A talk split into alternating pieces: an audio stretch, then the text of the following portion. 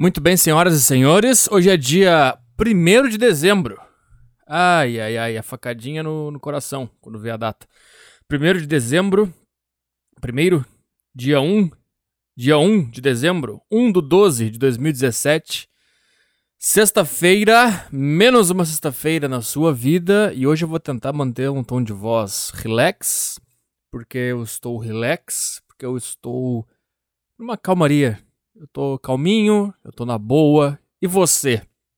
Como você está? Na verdade, eu não tô calminho. Como é que eu posso te dizer? Sei lá. Não é, não é calminho, só tô. Por quê? Vamos lá, o pauta de hoje vai ser o quê? Vai ser Grêmio tricampeão da América, porque é isso aí. Foda-se se você não é heterossexual, você já pode desligar o podcast. Você provavelmente já desligou quando você ouviu que a pauta do podcast vai ser futebol. Então agora só tem heterossexual me ouvindo. Deixa eu tomar um gole do meu café. Hum. Podcast saindo tarde também hoje na sexta. Por quê? Porque não. Cara, parece que saiu um. Um caminhão das minhas costas. Deixa eu comer um. Eu tô comendo um, um cookies. Quer ver? Hum. Hum. hum. Não sei se dá pra ouvir aí. Que eu mordi um cookies. Hum. Ah, antes, antes, antes de qualquer coisa, cara. Ontem, quinta-feira, não consegui dormir direito porque tinha uma bosta de um cabeleireiro. Acho que tu tá tentando entender agora na tua cabeça. Como assim, cara? Não consegui dormir porque tinha um cabeleireiro? O que, que será que esse cabeleireiro tá fazendo? Tinha uma bosta de um cabeleireiro tentando cortar meu cabelo enquanto eu dormia. Pera aí. Pera aí que eu tô muito lento hoje. Hoje vai ser devagar, cara. Então relaxa. Pode, pode tirar da tua cabeça esse pensamento ansioso. Tá, vai, fala alguma coisa legal, vai, vai. Tira esse pensamento agora da tua cabeça. Agora. Respira fundo. Encosta as costas na cadeira. Ou se você tá no ônibus, relaxa, abre as pernas. Solta a respiração. A pessoa do seu lado vai pensar que esse cara tá, tá brabo. Nossa, eu não consigo falar.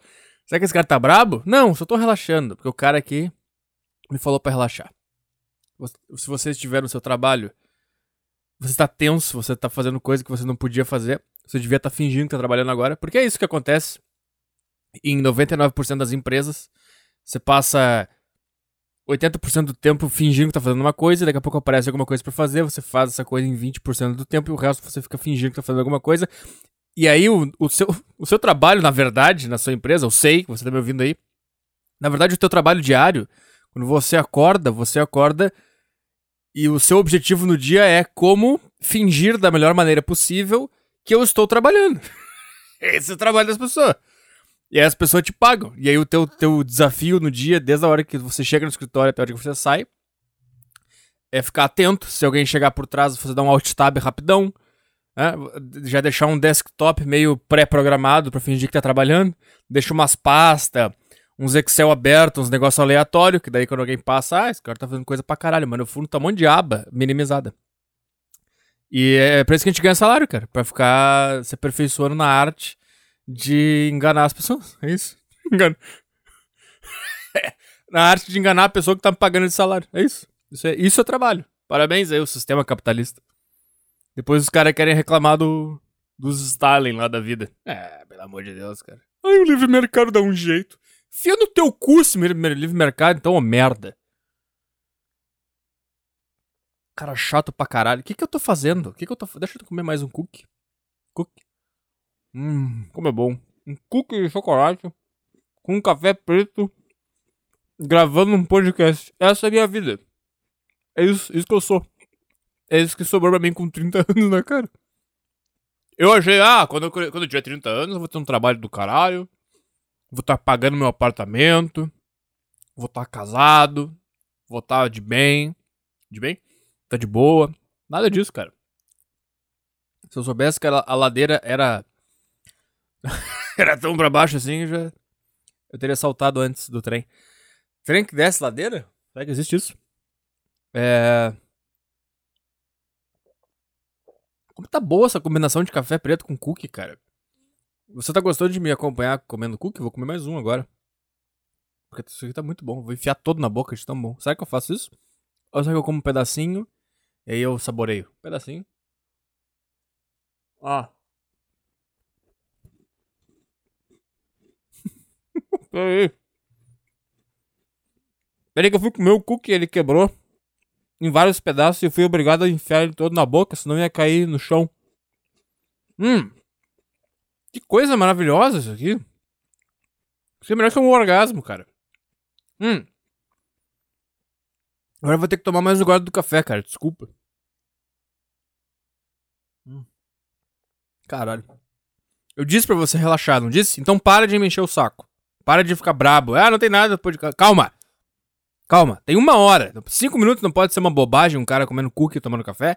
Cinco minutos não pode ser. É. Que, eu tava falando? Vocês viram o submarino lá que afundou? afundou. O submarino já é afundado. Essa é a função dele. é. Imagina o cara chega com uma notícia. Viu? O submarino afundou. Como assim? Isso é um problema? Não viu o avião que voou? Sei lá, deu pane num submarino na Argentina. E morreu a turma toda. É isso. Cara. Todo mundo, todo mundo que compra uma passagem de avião, quando tu tá no site comprando a passagem de avião, tu começa a analisar o número do voo para ver se ele combina com uma notícia de acidente. Todo mundo faz isso. Quando tu vê o número do avião, EJ264. E tu fica tentando bolar matéria de acidente de avião com aquele título. Se, se ele fica muito perfeito, tu fica, putz, será que vai ser dessa vez? Se ele fica mais ou menos, tu fica, mas será que ele tá mais ou menos mesmo ou eu tô vendo que tá mais ou menos? Na verdade, ele é perfeito pra um acidente, essa sigla desse avião. Então, tu nunca sabe. Então, desde o momento que tu compra uma passagem de avião, tu já tá pensando na, no acidente. E aí vai chegar. No dia anterior, tu tá pensando, puta, será, hein? Porque. Porque esse, esse, esse negócio é o seguinte, cara. Avião cai o tempo todo. Não, é, não, não é o tempo todo. Mas cai. Pega um ano de voos mundiais, vai cair avião, né? Qual será o percentual? Vamos botar que é 2% de todos os aviões que decolam durante o ano caem? É uma, é uma, sei lá, 5%? Eu não sei. Para, para, Diego, para. Mas vamos fingir que é 5%, tá? Vamos fingir aí que cada, cada voo tem 200, 400 pessoas, tá? Que vão cair certo. É, é, vamos arredondar. Mil pessoas por ano vão morrer por causa de acidente de avião, né? Qualquer outra coisa no mundo que tivesse esse, esse, esse ratio. Ratio? Eu inventei uma palavra do nada. Qualquer coisa no mundo que tivesse esse, esse risco de morrer mil pessoas ia dar uma cancelada no negócio, ia esperar evoluir a tecnologia, fazer testes e tal, até diminuir, né? Mas no avião não. No avião a gente faz assim, cara. Eu aceito que mil pessoas morram todos os anos pra gente poder locomover várias outras pessoas pelo mundo. É isso. Foda-se. Vambora. Segue aí, segue o baile. Segue no bingo, na loteria. É um, é um grande. Via, voar de avião é um grande bingo. Daqui a pouco. Sabe, tu vai lá no bingo, é impossível cair o, o número que tá na tua cartela, todos, né? Daqui a pouco cai, cara. Cai todos. É um cara só que tava lá que cai. É a mesma coisa com os números de avião. É isso aí, cara. Tem um monte de sigla, um monte de número, um monte de, de, de, de aleatoriedades e, e, e negócio. Daqui a pouco cai o teu, cara. E é isso aí. É o bingo. É o bingo da vida. Andar de avião é o bingo da vida. E, e em contrapartida, o submarino o cara que vai andar. Quem é que anda de submarino também? O cara tem que ser um idiota pra andar de submarino. Porque no avião, ah, deu pane no avião. Tu, tu, pensa, tá, beleza. Vai cair, vou morrer, não sentir nada. Dá tempo de tentar pegar o celular e mandar umas mensagens. Ah, não, pelo menos o submarino tem tempo pra caralho pra fazer isso. Mas no submarino, cara, deu pau. Tu vai ficar uns dias ali sofrendo. Aí começa a pifar o oxigênio. Aí tu começa, tem 10 pessoas aqui, todas elas estão respirando. Será que eu mato 9 e fico só eu e aí eu tenho mais chance de sobreviver? Porque 9 pessoas respirando o mesmo oxigênio que eu vai dar problema. É. Pifou o submarino, não entra mais oxigênio. Todos esses cálculos passam na tua cabeça quando tu tá num acidente de submarino. Todos. Todinhos. Tô te dizendo, cara. Confia em mim. Tô bem louco. E. É isso, cara. É isso que eu queria falar, eu acho. Aí tá no submarino. Aí dá pau no submarino. Aí recebe a notícia, cara, deu pau no submarino. Não recebe, o cara tá ali. Imediatamente todo mundo começa. Viram grandes jogos mortais. Cada um começa a analisar a situação. Será que eu mato essa galera? Será que eu mato só os caras que eu não gosto? E a comida? E agora? O cara começa a calcular. Quanto tempo será que vão demorar para nos, pra nos achar? Se sobre. Se eu não matar ninguém, quanto tempo de oxigênio a gente tem? Um dia? Dois dias? Quanto tempo será que vão, vão demorar pra nos achar aqui? Cinco dias? Quantas pessoas então tem que matar? será que eles vão se matar? Porque não acharam ainda o submarino, né? Aí chega lá, tá um cara vivo, um monte de cara morto. E ele, eu tive que matar, mano. O cara vai preso.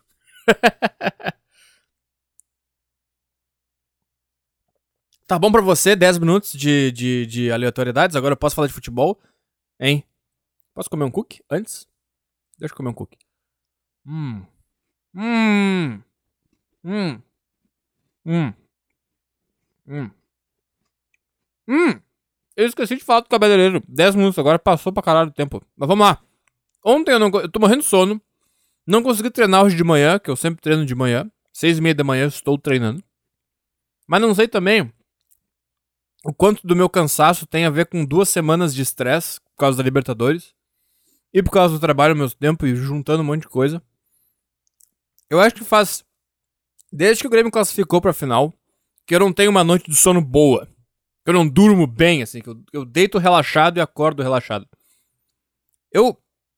Eu fui dormir todos, todas as noites tenso, esperando chegar o dia. E eu acordava, assim, não sentia, não sentia sono, não tinha nada. Eu acordava, despertava, saía da cama correndo, assim, voando. Ah, o que, que aconteceu?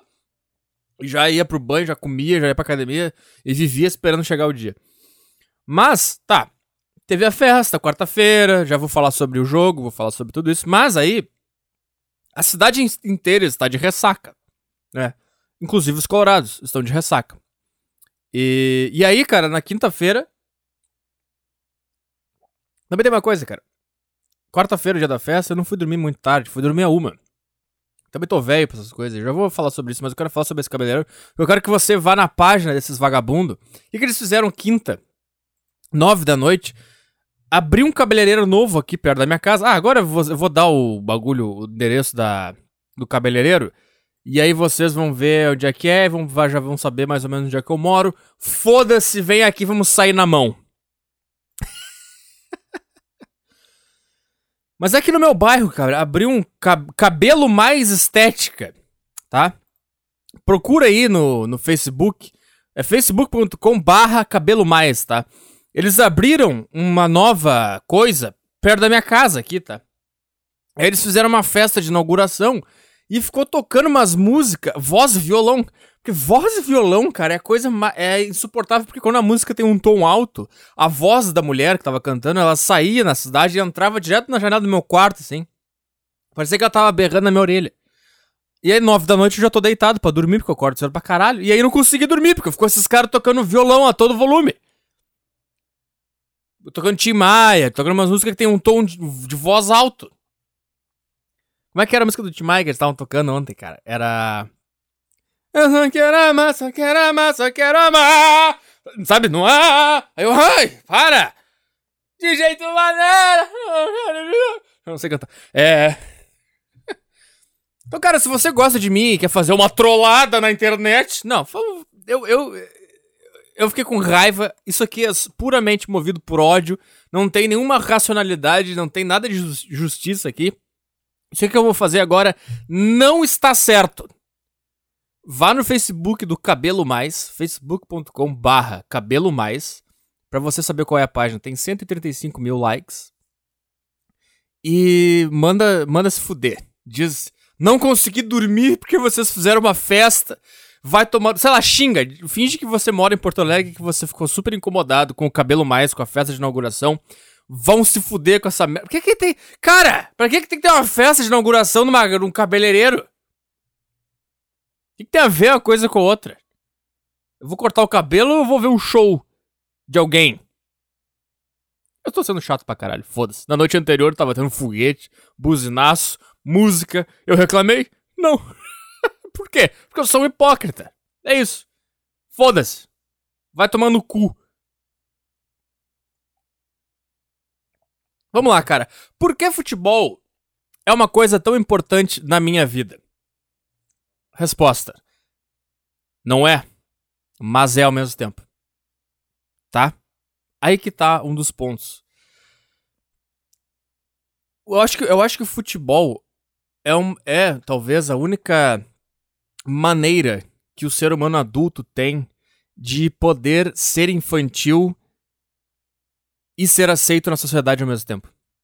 Porque quando tu é, quando tu é infantil, tu pode fazer infantilidades que, que não vai acontecer nada. Entendeu?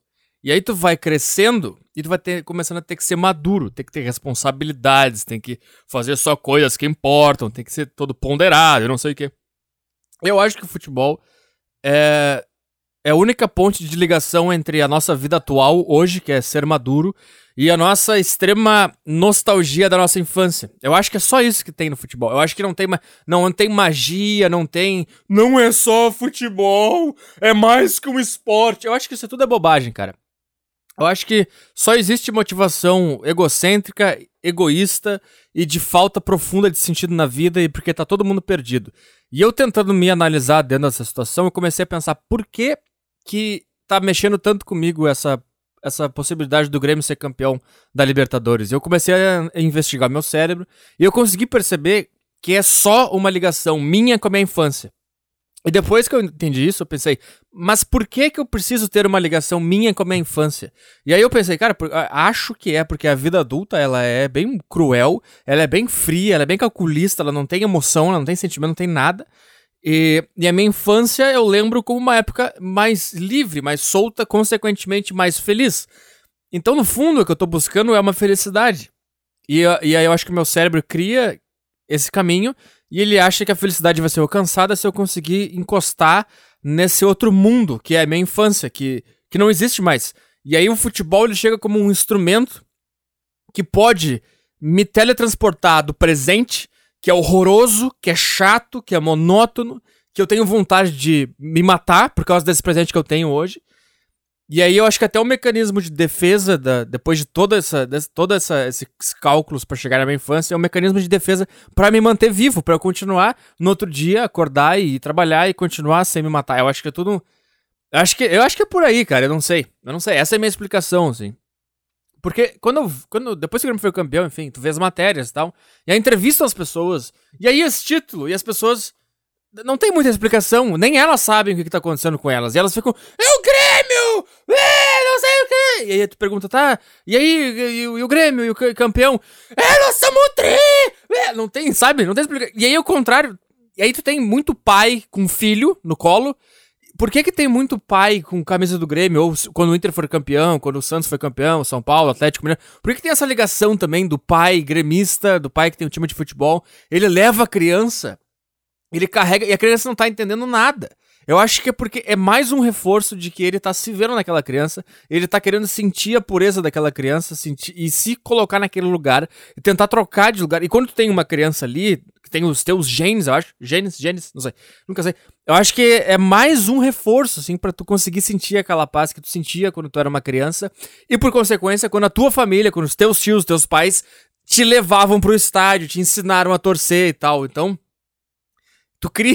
Sempre que eu via uma criança na, na festa da, da Libertadores, ou quando eu via, eu pensei, cara, tu acabou de escravizar essa, essa criança pro resto da vida dela. Ela vai ser dependente desse time para sempre. Daqui, daqui 5, 10 anos, o Grêmio vai estar tá na crise, vai estar tá na merda, o Inter vai ser campeão das coisas, e essa criança vai estar tá sofrendo porque tu enfiou esse negócio na cabeça dela. Por que por consequência? Por consequência, não, sei, porque tu também foi enfiado goela abaixo disso, e tu adquiriu esse, essa, essa essa, essa, esse potencial de sofrer, e aí tu passou pro teu filho, aí teu filho vai ter filho, ele vai estar tá sofrendo, ele vai meu Deus, o que, que eu faço para lembrar da minha infância, quando o Grêmio foi campeão, preciso sentir aquela alegria, aquela pureza, aí tu vai ter um filho, tu vai passar para ele, e aí vai, a humanidade vai carregar, cara, a, o, o motor da humanidade é a dor, é a tristeza, é a raiva, não tem felicidade, não tem, felicidade nunca levou ninguém a nada, tá, felicidade não serve para nada, paz não serve para nada, prazer não serve para nada, as únicas coisas que faz tu se mover e mudar e fazer as coisas é dor, é tristeza, é raiva e é ódio. É isso. São os únicos sentimentos que importam nesse mundo. Sinta eles. Não tô dizendo que é pra agir, que é pra matar as pessoas, que é pra odiar as pessoas. Mas sente. E, e mais, sente por ti mesmo. Qualquer ódio que tu sentir pela, pelo mundo exterior, pode ter certeza que se tu investigar dentro da tua cabeça, tu vai entender que esse ódio, na verdade, ele tá dentro de ti, não tem nada a ver com as pessoas ao redor. Deixa eu comer mais um cookie. Hum. Inclusive, quando eu, quando eu presenciei. Peraí. Quando eu presenciei o Inter ser campeão de tudo, eu sentia muito ódio, cara. Muita raiva. Foi. Foram anos sombrios, assim, na minha cabeça. E eu lembro, cara, não, por que, que eu tô sentindo ódio? Por que, que, eu, por que, que eu seria. Futebol é tão maluco, cara, que ele te traz instintos assassinos, cara. Eu lembro que no jogo aqui, contra o Lanús, aqui na arena, quando o juiz deu, não deu pênalti lá, eu lembro que eu vi ele saindo pelo túnel e eu consegui sentir no meu cérebro, uma parte do meu cérebro que seria capaz de assassinar aquele cara. Eu consegui sentir isso muito verdadeiro em mim. Por que eu tô falando isso? Não sei. Porque futebol, esporte, eu não sei. Acho que o futebol, ele tem alguma coisa muito interessante aí. E ah, eu só, lembra que eu tava falando sobre amadurecer e tal? Então eu acho que quando tu não é maduro, tu quer pagar de maduro, tu acha que ser maduro é não se importar com coisas banais. Eu já passei por essa fase. Eu tive fase de, ah, futebol, coisa ridícula, não faz sentido nenhum. Por quê? Porque eu queria fingir que eu sou maduro. Agora que eu sou maduro, que eu percebi que ser maduro não é legal, não tem nada de legal em ser maduro, o que, que eu tô fazendo? Eu tô tentando achar coisas na vida que eu posso usar para voltar para um tempo onde eu não era maduro. Então, acho que isso faz parte da maturidade. E se você quer realmente ser maduro, cara,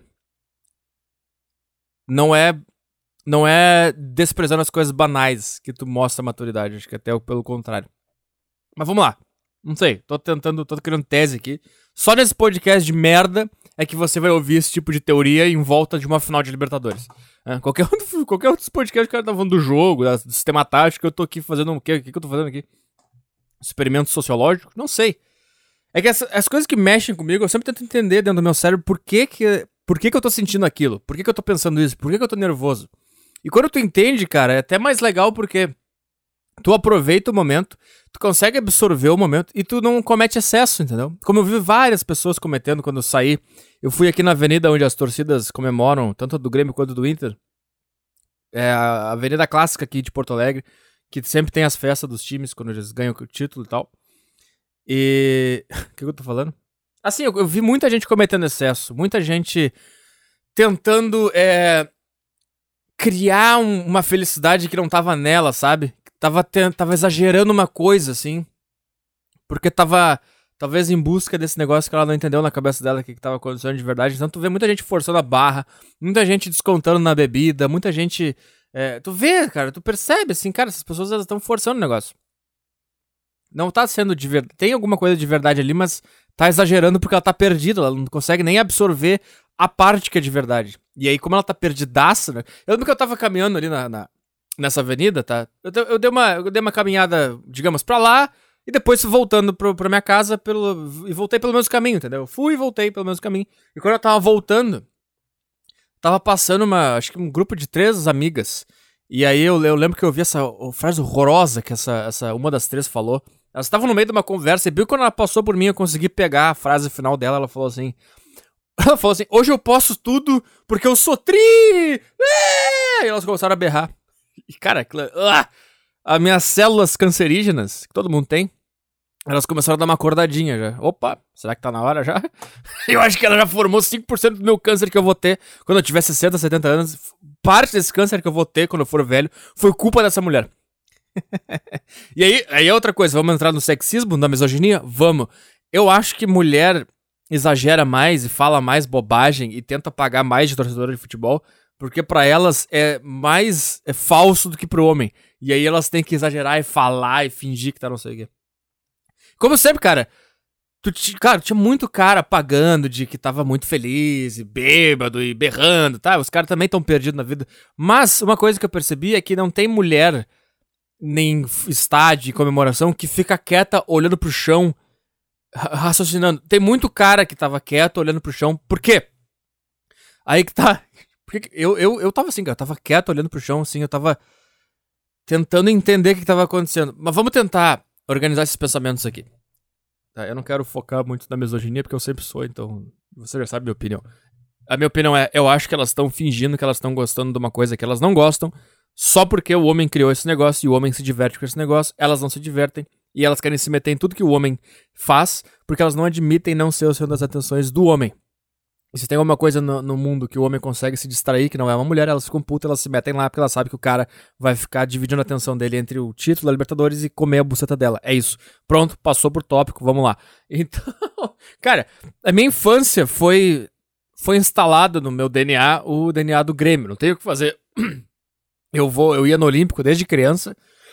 Eu vou no estádio desde 1995, 1996. Meu tio me levava no estádio quando eu nem sabia o que estava acontecendo. E então, isso ficou na minha cabeça. Eu lembro, tenho memórias de.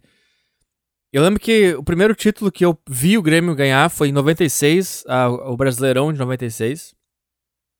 E esse, eu não vi, eu não vi o jogo, não lembro do jogo, mas eu lembro da cidade, eu lembro do, do, do foguete, eu lembro da tá na rua, eu lembro de gente, eu, já, eu lembro de um cara com do Grêmio com um foguete na mão estourando. E eu lembro do clima, eu, eu, isso eu tenho. Aí em 97 eu lembro da final contra o Flamengo na Copa do Brasil, isso eu lembro. Eu lembro que eu tava no meu quarto assistindo o jogo, quando o Romário fez o 2 a 1 eu perguntei pra minha mãe o que, que acontecia com aquele resultado, e ela falou que o Grêmio não era campeão, e eu fiquei muito triste. E depois o Carlos Miguel fez um gol, e o Grêmio foi campeão, e eu fiquei muito feliz, eu lembro disso. E aí teve 98, eu acho que o Grêmio ganhou uma Copa Sul Minas, uma coisa assim. Em 99 o Grêmio foi campeão gaúcho contra o Inter. Uh, gol do Ronaldinho lá, tinha Ronaldinho Dunga, lembra? Dunga era no Inter, o Ronaldinho jogava no Grêmio. Aí 2000 não aconteceu nada, 2001 eu vi a Copa do Brasil também contra o Corinthians, e daí eu acompanhei 2002, uh, caiu na Libertadores na semifinal, 2003... Não, é, caiu também na semifinal 2003 para um time da Colômbia, e aí 2004 caiu pra segunda divisão, 2005 segunda divisão, 2000, 2006 campeão gaúcho contra o Inter, na, o Inter campeão mundial no Beira-Rio, fui nesse jogo, 2007 Pegou o Boca na final da Libertadores, perdeu. 2008 não aconteceu nada. 2009 perdeu para Libertadores pro Cruzeiro. Na semifinal, eu acho que foi. 2010. 2010, 11, 12, 13, o Grêmio ficou participando de Libertadores, perdendo, se fudendo, o Inter ganhando tudo. E tá, mas eu tô, comecei a lembrar das coisas aqui. Tá, mas não é isso que eu quero falar. Então o Grêmio faz parte da minha, do meu cérebro sem querer que, eu, que, sem querer que ele faça, entendeu? E o que, que, eu fiz, cara? Por um tempo eu tentei negar, e, ah, futebol, que lixo, não serve pra nada, não tem sentido nenhum. E depois de um tempo eu pensei, cara, quer saber isso que tá dentro de mim? vamos curtir do jeito que, que dá pra curtir, que é o jeito normal que dá pra curtir esse negócio. Que é aceitar que é uma coisa que tá em mim por causa da minha infância. E vamos lá. E eu lembro. Eu lembro que eu. Peguei, eu, eu quando me tornei um ser humano que entende o que, que, que tá acontecendo, que, é, que eu tô vivo, foi bem a parte que o Grêmio começou a não ganhar mais nada e o Inter começou a crescer. Então, eu lembro que na, eu lembro que na escola, anos 90, antes, antes da virada pros anos 2000, pra você que é, que é do Brasil, você tem uma noção, cara. Ali anos 90, final dos anos 90, virada pros anos 2000, o Grêmio era tão forte, era tão, era tão superior ao Inter, que era a nossa rivalidade local aqui, que eu acho que a única coisa que que importa, na verdade, é a rivalidade Grenal aqui. Por isso que o Inter buscou o bi da Libertadores, porque o Grêmio era. E por isso que o Grêmio buscou o tri, porque o Inter empatou e agora o Grêmio já é tri, e aí o Inter vai, vai ficar puto, vai querer ir atrás. É assim que funcionam as coisas. Então é, é isso que move as, as, discussões de futebol, é isso que move o torcedor aqui, tá? É a rivalidade granal. E eu lembro que na escola, cara, era como se eu torcesse pro Real Madrid e os colorados fossem torcedor do Las Palmas. Era, era essa a proporção, cara era muito. Era, o Grêmio era muito superior. Era, tu torcer pro Grêmio era, cara, eu torço pro Grêmio, eu torço pro Real Madrid. Tu torce pro Las Palmas. Era isso. E aí, cara, eu lembro que discussão de futebol não tinha graça nenhuma, cara. Porque eu, quando começava, tu falava o Grêmio é bida Libertadores e campeão mundial, cala a boca. E o outro cara não tinha o que falar. Ah, é campeão brasileiro. É tricampeão. Ah, foda-se. O Grêmio é bida América e campeão do mundo. E o Inter nunca tinha chegado perto disso. Tinha chegado numa final de Libertadores, mas perdeu. Então era essa proporção, cara. E eu, quando me tornei um, um cara que entende o que é a vida, foi bem na hora que essa chama do Grêmio vencedor se apagou. E eu só vivi um período de tempo ali, 2001, 2, 3, com a sombra só de saber que eu torcia pra um time que era do caralho. Era só isso que eu tinha. E eu, eu, eu, ficava, tá, cara, mas cadê esse time do caralho? Eu quero, eu quero viver isso, eu quero presenciar isso. E aí o Grêmio caiu pra segunda divisão e aí tu fica, ih, caralho, o que que tá acontecendo? Então eu só vivi com a sombra. E eu lembro que uma das coisas que eu tinha na minha adolescência ali era, cara, como eu, eu quero. Quando é que eu vou ver o Grêmio ser campeão? Quando é que eu vou. Quando é que eu vou viver isso? Quando é que eu vou viver a cidade parar? Quando é que eu vou viver essas coisas? E isso é uma coisa que eu tinha desde, desde criança, desde quando eu. Aliás, quando eu passei da fase de criança, que quando tu é. Tu tá subcon, subconsciente, não, tá inconsciente da vida, então não entende as coisas. Mas quando eu me tornei consciente, eu lembro que isso é o que tinha na minha cabeça, assim, cara, como eu quero ver. Isso eu quero ver esse time que me falaram, que é campeão das coisas, que é do caralho, que eu zoava os colorados na escola. Eu quero ver isso acontecer, cara. Não posso, sabe? É, é tipo, é tipo um pai ausente, entendeu? tu fica, cara, eu sei que eu tenho um pai. Me falaram, tudo, tudo faz sentido, cara. Pra eu nascer eu tenho que ter um pai, mas cadê ele? Cadê ele? E aí finalmente ele aparece. Aí, oh, meu pai, se abraça. É isso. Isso que é futebol, cara. Eu acho que todo time é assim, porque nenhum time é campeão para sempre, sabe? Eu acho que pro Colorado também, é, essas, o Colorado mais novo, hoje ele tá vivendo o que eu vivi antes, que é saber que o teu time era campeão pra caralho, ganhava os negócios, humilhava a Grenal, tinha um timaço. Daqui a pouco cai pra Série B e o rival começa a ganhar os negócios. Você tá vivendo o que eu vivi no, nos anos 2000 ali. E agora eu tô revivendo o que as pessoas viveram nos anos 90, os adultos viveram nos anos 90. Então é uma coisa. Cara, futebol move a, move a humanidade, pelo menos no Brasil, cara. E eu recomendo que se você é um desses chato que fica, ah, eu gosto de futebol. Uh, cara, escolhe um time e torce pra ele. E vê o que acontece, cara. É divertido demais, cara. É, di é divertido demais. Inclusive, não ganhar nada é divertido demais. Porque é isso que acontece, cara. Não tem como ganhar sempre. E as, e as, e as partes ruins de ser um torcedor de futebol, elas são boas também, cara. Eu tenho uma lembrança de 2006, do Inter campeão de tudo, da Libertadores, do Mundial, depois ganhou a Sul-Americana, ganhou Libertadores de novo, ganhava a Grenal. Eu le... Aquilo ali também me, me, me moldou, moldou meu caráter também, essa, essa situação toda, sabe? O futebol é uma coisa muito interessante, cara. Sabe uma coisa que eu tenho uma, uma curiosidade, assim, que eu até tava tendo uma, uma ideia ia ser do caralho se algum psicólogo, psiquiatra, pesquisador escrevesse um livro sobre as motivações, as, tipo, as raízes psicológicas do futebol, e, mas não, não de uma maneira socioconstrutivista, ai, porque educaram, é, é cultura, é cultural. Não, não. Tentar resgatar no nossos, na, na nossa parte mais primata do cérebro o que que, que, que se acende, sabe? E os símbolos, sabe uma coisa que me, me chamou muita atenção? É o gesto de pegar a taça e levantar pro ar. Sabe? Que isso tem um simbolismo forte pra caralho, mas eu não sei porquê. Sabe? E aí eu fico, cara, o que, que será que acende no nosso cérebro que. Que isso não é calculado? Isso não é uma construção, ninguém. Não tem um, um protocolo. Ah, agora você pega a taça e levante. Sabe? Isso tem todo um símbolo natural, biológico, que faz sentido pro ser humano que ia ser do caralho achar a raiz disso, onde é que tá, sei lá, uma coisa. Qual é, qual é o símbolo, qual é a mensagem que isso passa, cara? É uma coisa de superioridade, de, de mostrar, tu coloca o bagulho no topo, é, é por aí, né? Mostra que, que tu. Sabe, aí, aí que eu tento relacionar com guerra e com, com selva, com floresta. Deve ter alguma coisa, entendeu? Sei lá, um homem da caverna, sei lá, matava um leão e pegava o osso do leão e botava nos pontos mais altos das, nas árvores pro adversário, pro, sei lá, pro inimigo ver, talvez que ele matou um leão, então ele é foda pra caralho, então tu não pode chegar naquele, naquele vilarejo porque tem um cara que matou. Sabe, deve ter, tá entendendo um tipo de explicação que eu gostaria de entender desse tipo de coisa? Isso ia ser do caralho de saber. E aí também a identificação com o time, da onde que vem, e as de rivalidades locais que, que aumenta para regional, aumenta para país, aumenta para continente, aumenta para o mundo, daí tem seleção. Se a gente descobrisse vida fora da Terra, tenho certeza que ia ter a rivalidade da planeta Terra contra o planeta tal, ia ter o campeonato e todo mundo ia parar, ia ter hooligan no planeta Terra querendo bater no planeta Saturno, ia ter tudo isso aí, cara. Porque isso já isso é alguma manifestação biológica que o ser humano tem, cara. Eu fiquei, cara, quando o Jeromel pegou a taça e levantou, cara, que, que, que, que, curioso isso, cara. Isso é curioso. Eu queria. Eu acho que eu leria com o maior prazer do mundo um livro que explicasse as raízes biológicas do futebol na humanidade. Porque acho que o principal de tudo é que a minha teoria é que o futebol é a evolução da guerra, é o jeito civilizado de fazer guerra, que é uma coisa que tá em nós, que não tem como. Nunca, a gente nunca vai tirar da gente a vontade de ser violento, a vontade de guerrear, de disputar, de marcar territórios, nunca vai sair da gente. Eu acho que o futebol é o, é o jeito mais saudável de fazer isso. É o jeito que, sei lá, a gente foi espremendo tanto a violência e a vontade de fazer guerra, a rivalidade do ser humano, a gente foi apertando ela que ela teve que sair em algum lugar. Ela teve que, sabe? Ela teve que ser, ela teve que ser expelida de um jeito. Assim, tu vai apertando o negócio, vai apertando o negócio, daqui a pouco ela tem que achar um lugar para sair. Porque ela tem que, ela tem que acomodar aquela massa inteira, sabe?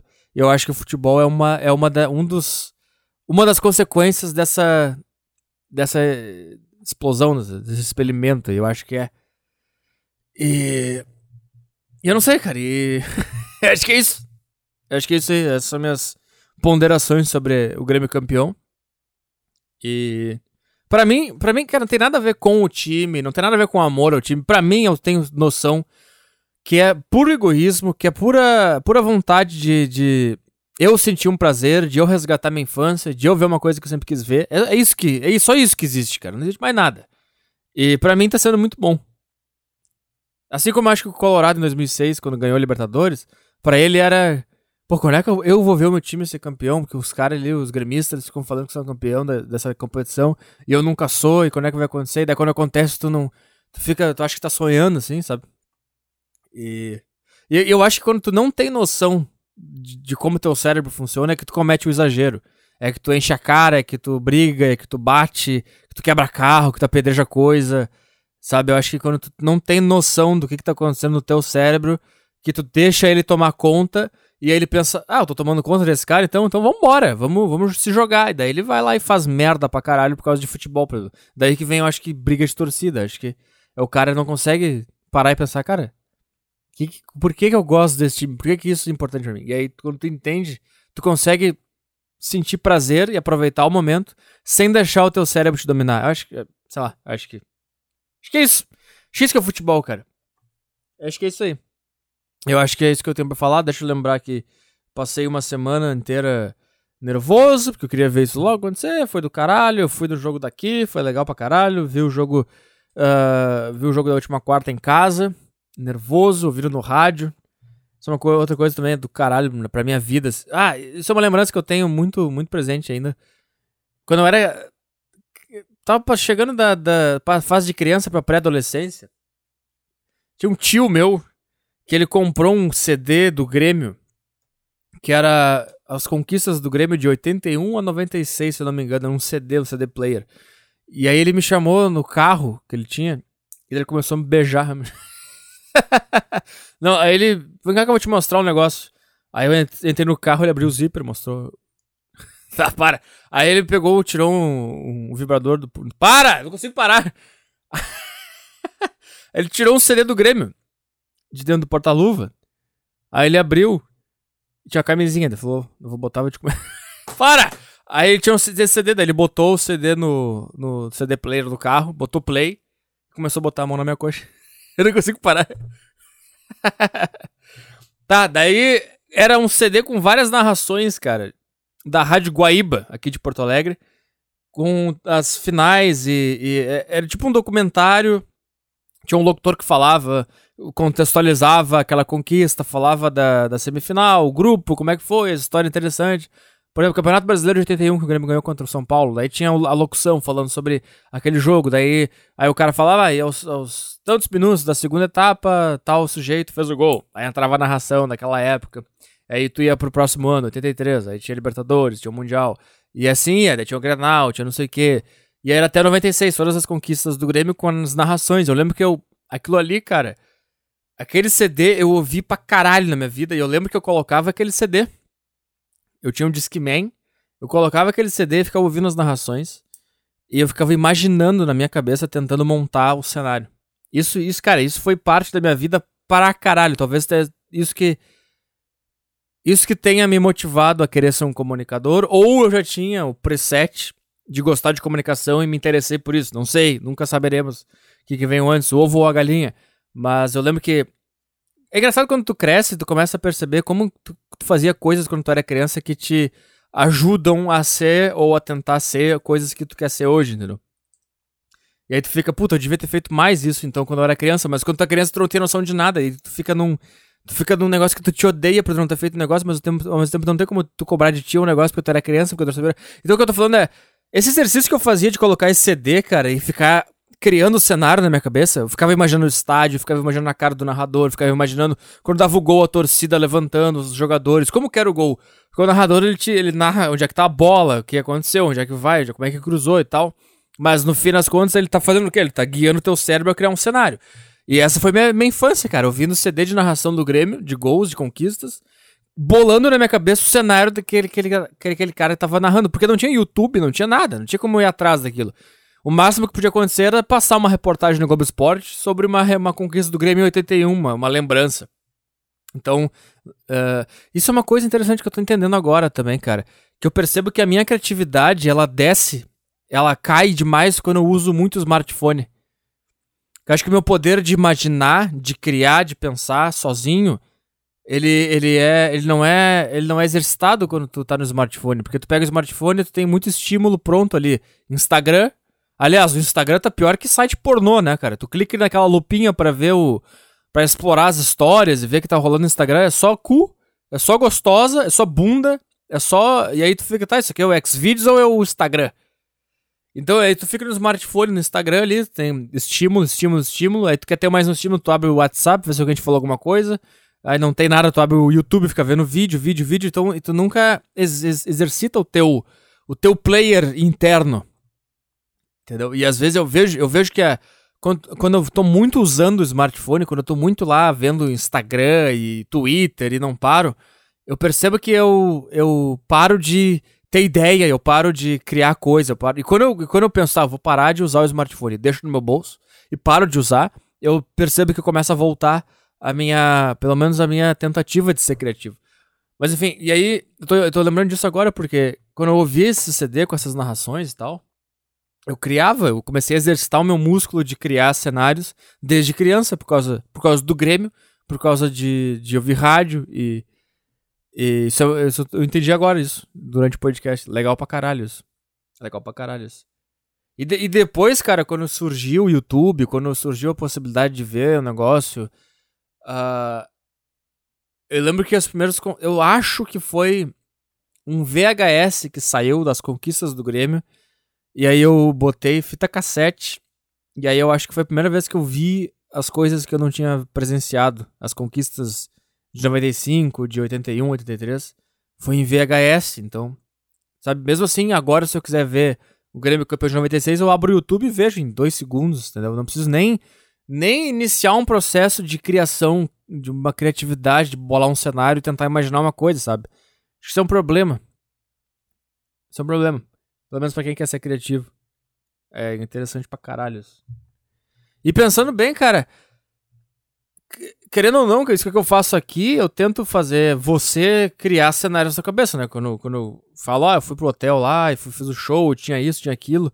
Eu acho que esse poder, não um poder, mas essa tentativa, ou pelo menos uma pequena habilidade a mais do que a maioria das pessoas tem de criar um cenário só falando, acho que vem disso, entendeu? Porque eu acho que muita gente fala da, das analogias que eu faço aqui, que eu, que eu, eu explico bem os cenários e tal. Eu acho que vem disso, cara.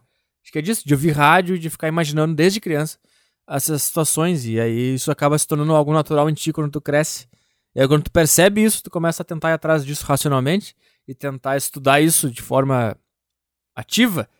E aí já não é mais natural em ti, daí começa a virar uma coisa artificial. Cara, viver é uma coisa muito complicada. Enfim. E é isso aí, cara. Acho que é isso aí. Foi uma bela, bela semana, bela conquista uma boa, boa memória. E é isso aí, cara. Passou também, não tem mais. Não tem mais loucura e chega. Já agora tu já sabe que ganhou um ano, vai ficar. Que, quantos anos você ganhar agora? Vai ficar uns 10 anos sem ganhar. Você é fora da vida também, cara. Imagina lá os caras do Atlético Mineiro que ganharam a Libertadores 2013. E aí tu tá vivendo aquele momento, tá, meu Deus do céu, ganhamos a Libertadores, que do caralho. E daqui a pouco, quando tu vê, passa. E teu time não ganha mais nada e termina em nono brasileiro. E aquele, aquele período passa e. E tu fica, cara, como eu queria que aquilo voltasse, mas não tem como, porque tem um outro time que também tava naquilo. E agora ele se preparou para estar tá nesse momento. E agora, naturalmente, o Grêmio vai dar uma queda. Puta, tem Mundial ainda aí. Por falar em Mundial, tem, tem sorteio da Copa do Mundo, né? Não tá rolando agora isso. Nesse momento que eu estou gravando, eu acho. Tá rolando o sorteio da Copa do Mundo. Só um pouquinho. Ah, enquanto eu ligo a minha televisão, Na retrospectiva de hoje vai ser muito especial. Acompanhe.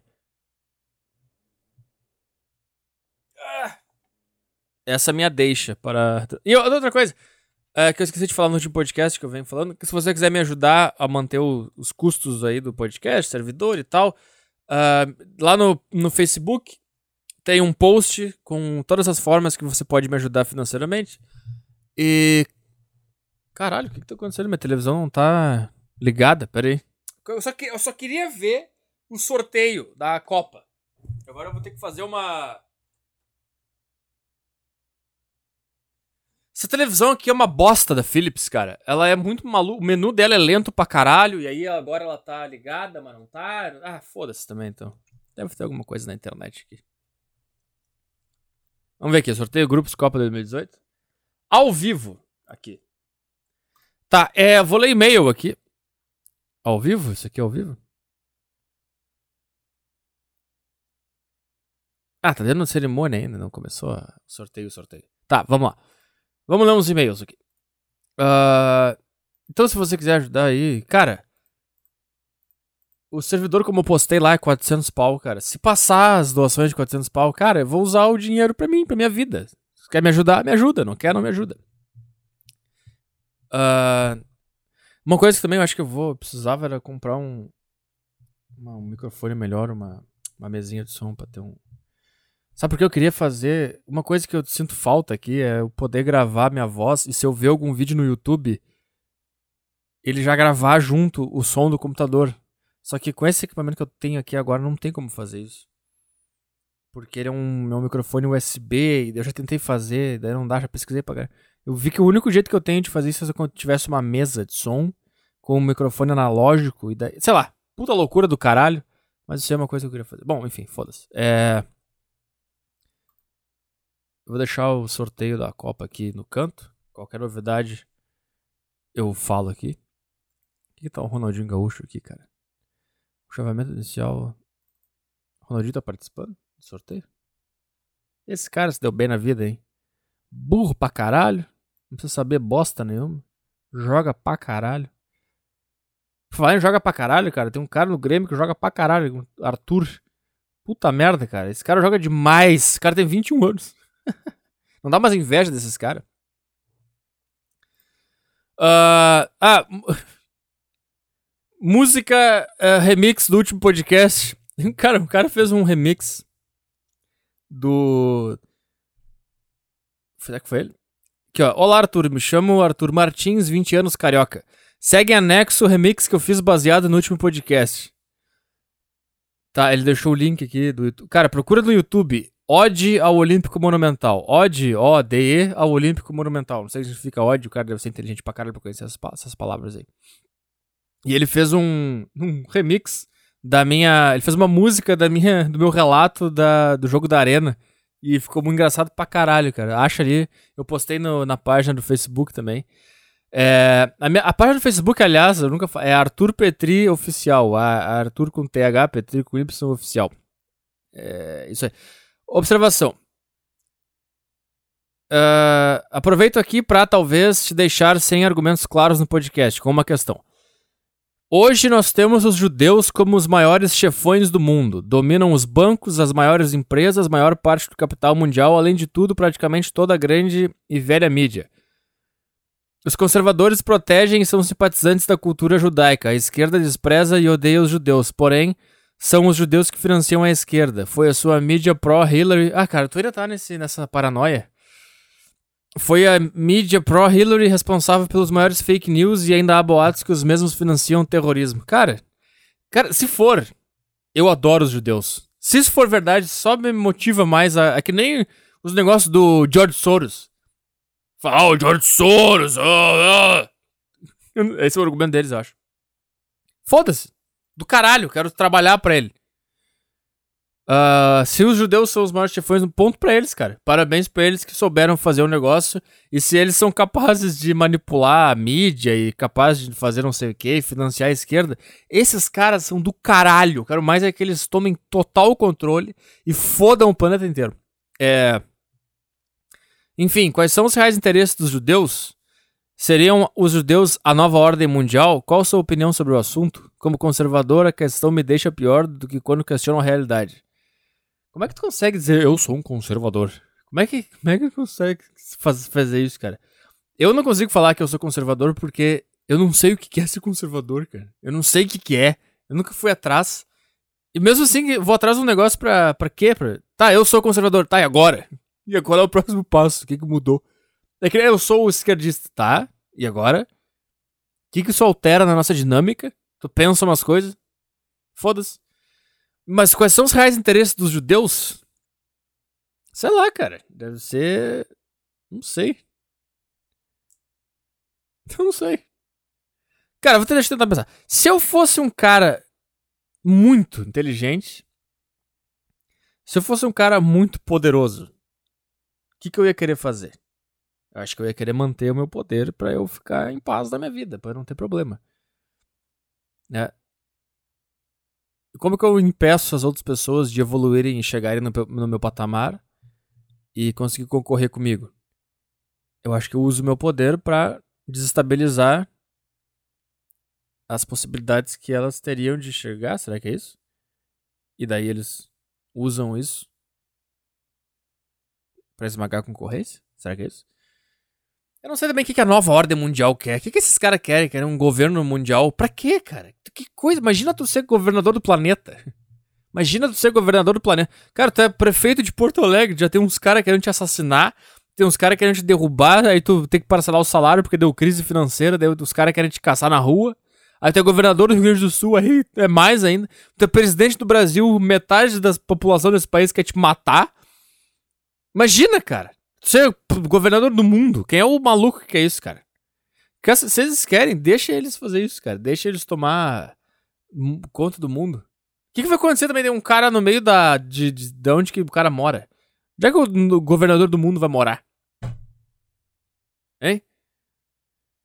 Tô imaginando ele num, num, morando num disco que fica. Tipo a Lua, que fica em volta do planeta, andando assim, orbitando a Terra. Isso é a sede da nova ordem mundial. O cara tem que ter controle de. sei lá. O que o cara vai fazer, cara? Lá do, do da puta que o pariu. Como é que o cara vai mandar em mim? Como é que o cara vai mandar na gente, cara? Sei lá.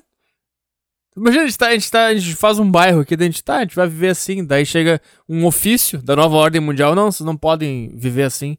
Porque a gente é governador do mundo. A gente fala, tá, foda-se.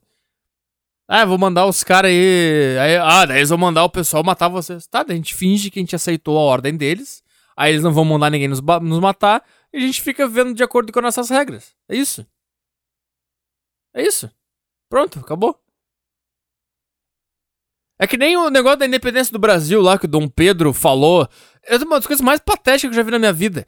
O cara recebe uma carta no meio de uma viagem que, ah, tá. O cara, o cara escreveu há dois meses, eu acho que é isso. Dem não, não é dois meses. Mas demorava pra caralho pra entregar a carta pro cara. Tá, aí o cara lê uma carta. Ah, vou, temos que declarar a independência. Tá, aí o cara lê aquilo e o cara berra no meio do mato. independência ou morte? E as pessoas no país que estão vivendo no país que ele acabou de declarar a independência não estão sabendo de nada. Os caras continuam vivendo como se nada tivesse acontecendo. É isso. Coisa, sei lá, independência ou morte. Tá, cara, sei lá. Só vive. Vai demorar dois meses pra tu, pra tu voltar e, e, aí até tu espalhar essa notícia pra todo mundo. Vai demorar pra caralho, cara. Relaxa, não precisa ficar puto agora. Não precisa berrar a independência da morte. Só ler o negócio. Eu acho, eu acho que esse é o ponto. Ler o negócio e pensar, tá, vou ter um puta trabalho agora pra ficar andando pelo Brasil inteiro pra falar pras pessoas que tá independente. Puta, que saco esse Bonifácio. Pra quê? E a mulher também foi a Bonifácio e a Leopoldina. Puta, que chato esses caras. Agora eles me fuderam. Eu tava voltando pro Rio. Eu achei que eu ia ficar de boa no Rio agora. Agora eu vou ter que ir de cidade em cidade dessa bosta desse país que é enorme para dizer que é independente. Aí vai ter uns caras que não vão querer. Aí vai ter guerra, daí vai ter pancadaria. Por quê? Por quê? E, e transportando para hoje, o que, que muda? Vai, o se você tivesse Twitter naquela época, daí o presidente Dom Pedro, imperador, ia declarar no Twitter que o Brasil é independente. E daí? É que nem a Catalunha. Pra que ficar brigando? Ah, nós queremos ser independente. Tá bem. Tá, separa, sei lá, faz o que tu quiser. Só não mexe o saco. Aí o problema é que aí vem os outros caras que ficam. Não, não podemos separar. Aí começa, aí começa a chatice. Aí começa a porra do saco.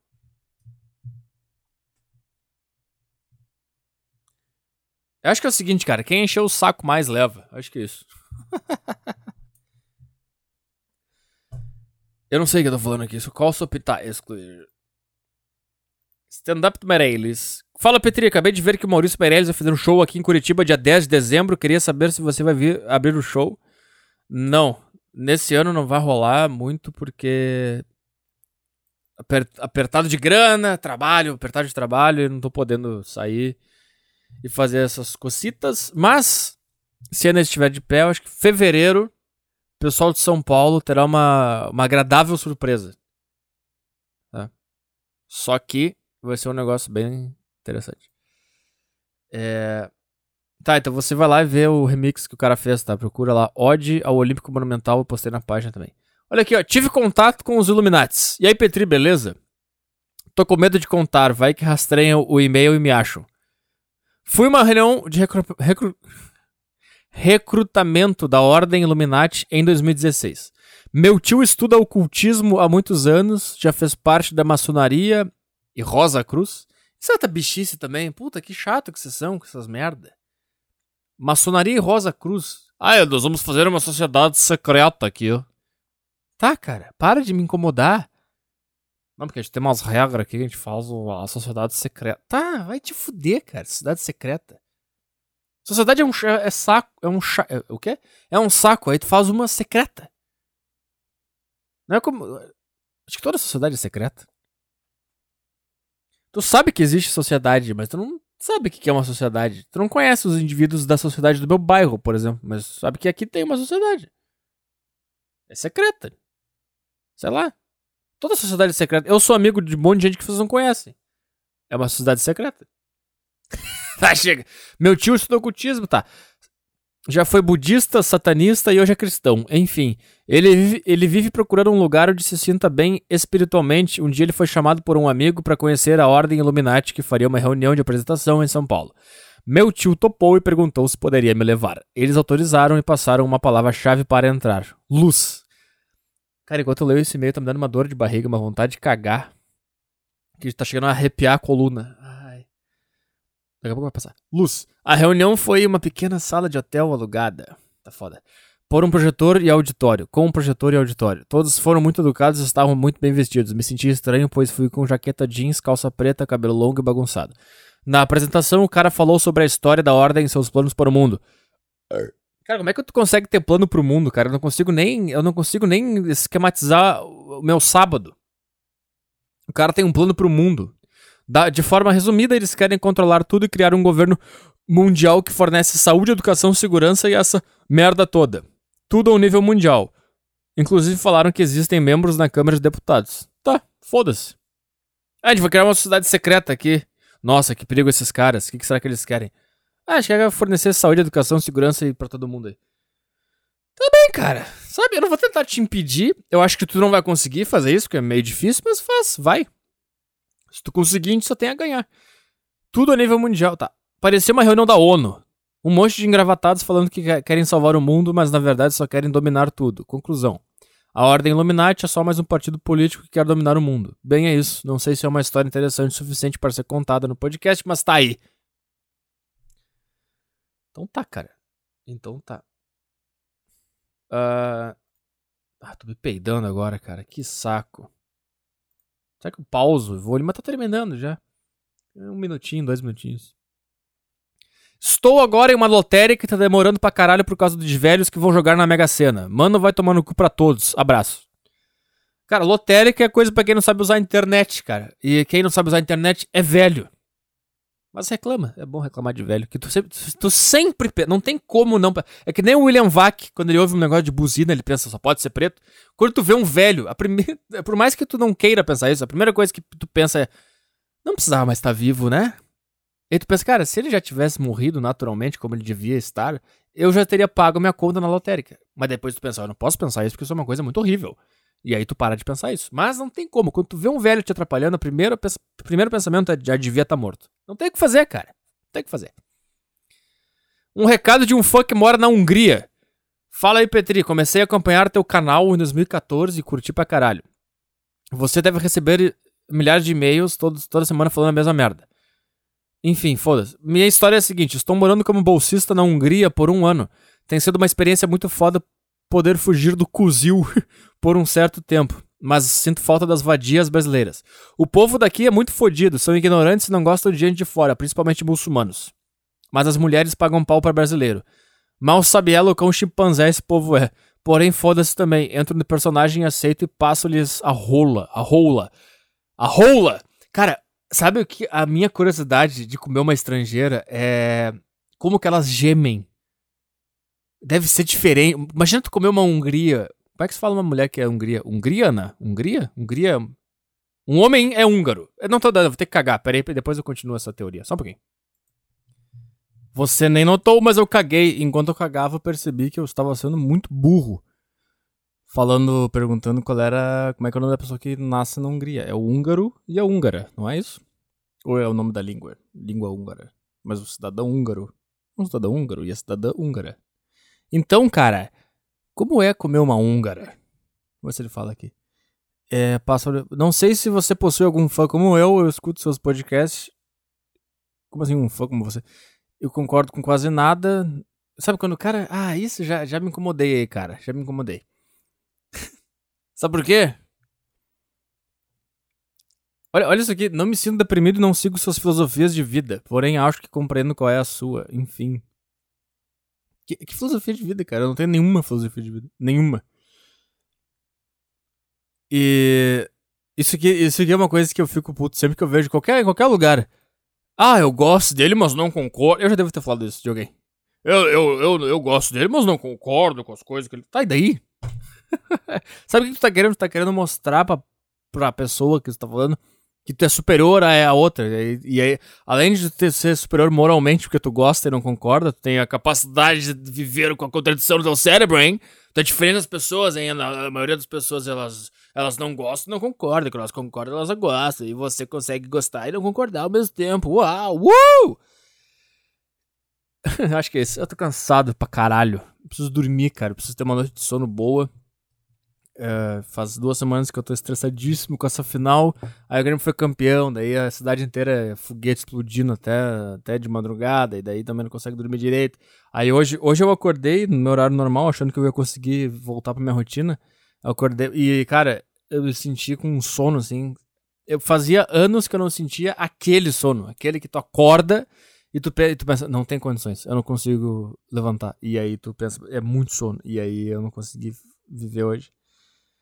Eu acordei um pouco mais tarde e então amanhã espero conseguir voltar. E aí tem um porra do Mundial, mas o Mundial eu não tô tão nervoso, cara. Vai perder, não tem o que fazer, não tem chance. Né? O, a Libertadores eu já sabia que tinha chance. No Mundial tu sabe que não tem como. Até tem, mas igual, não tem a, a grande possibilidade de ser campeão. Como tinha essa Libertadores, então tô mais tranquilo. Espero que eu não fique nervoso pra caralho, que não foda mais algumas semanas da minha vida. É, e acho que é isso aí, cara. Uma hora e três, agora tem o retrospectiva bem interessante para você. E acho que é só isso que eu tenho para hoje. Até sexta-feira que vem. Até, é é? sexta-feira? Sexta-feira que vem. Ai ai, tá bom. Então tá. Um beijo no seu coração e tchau.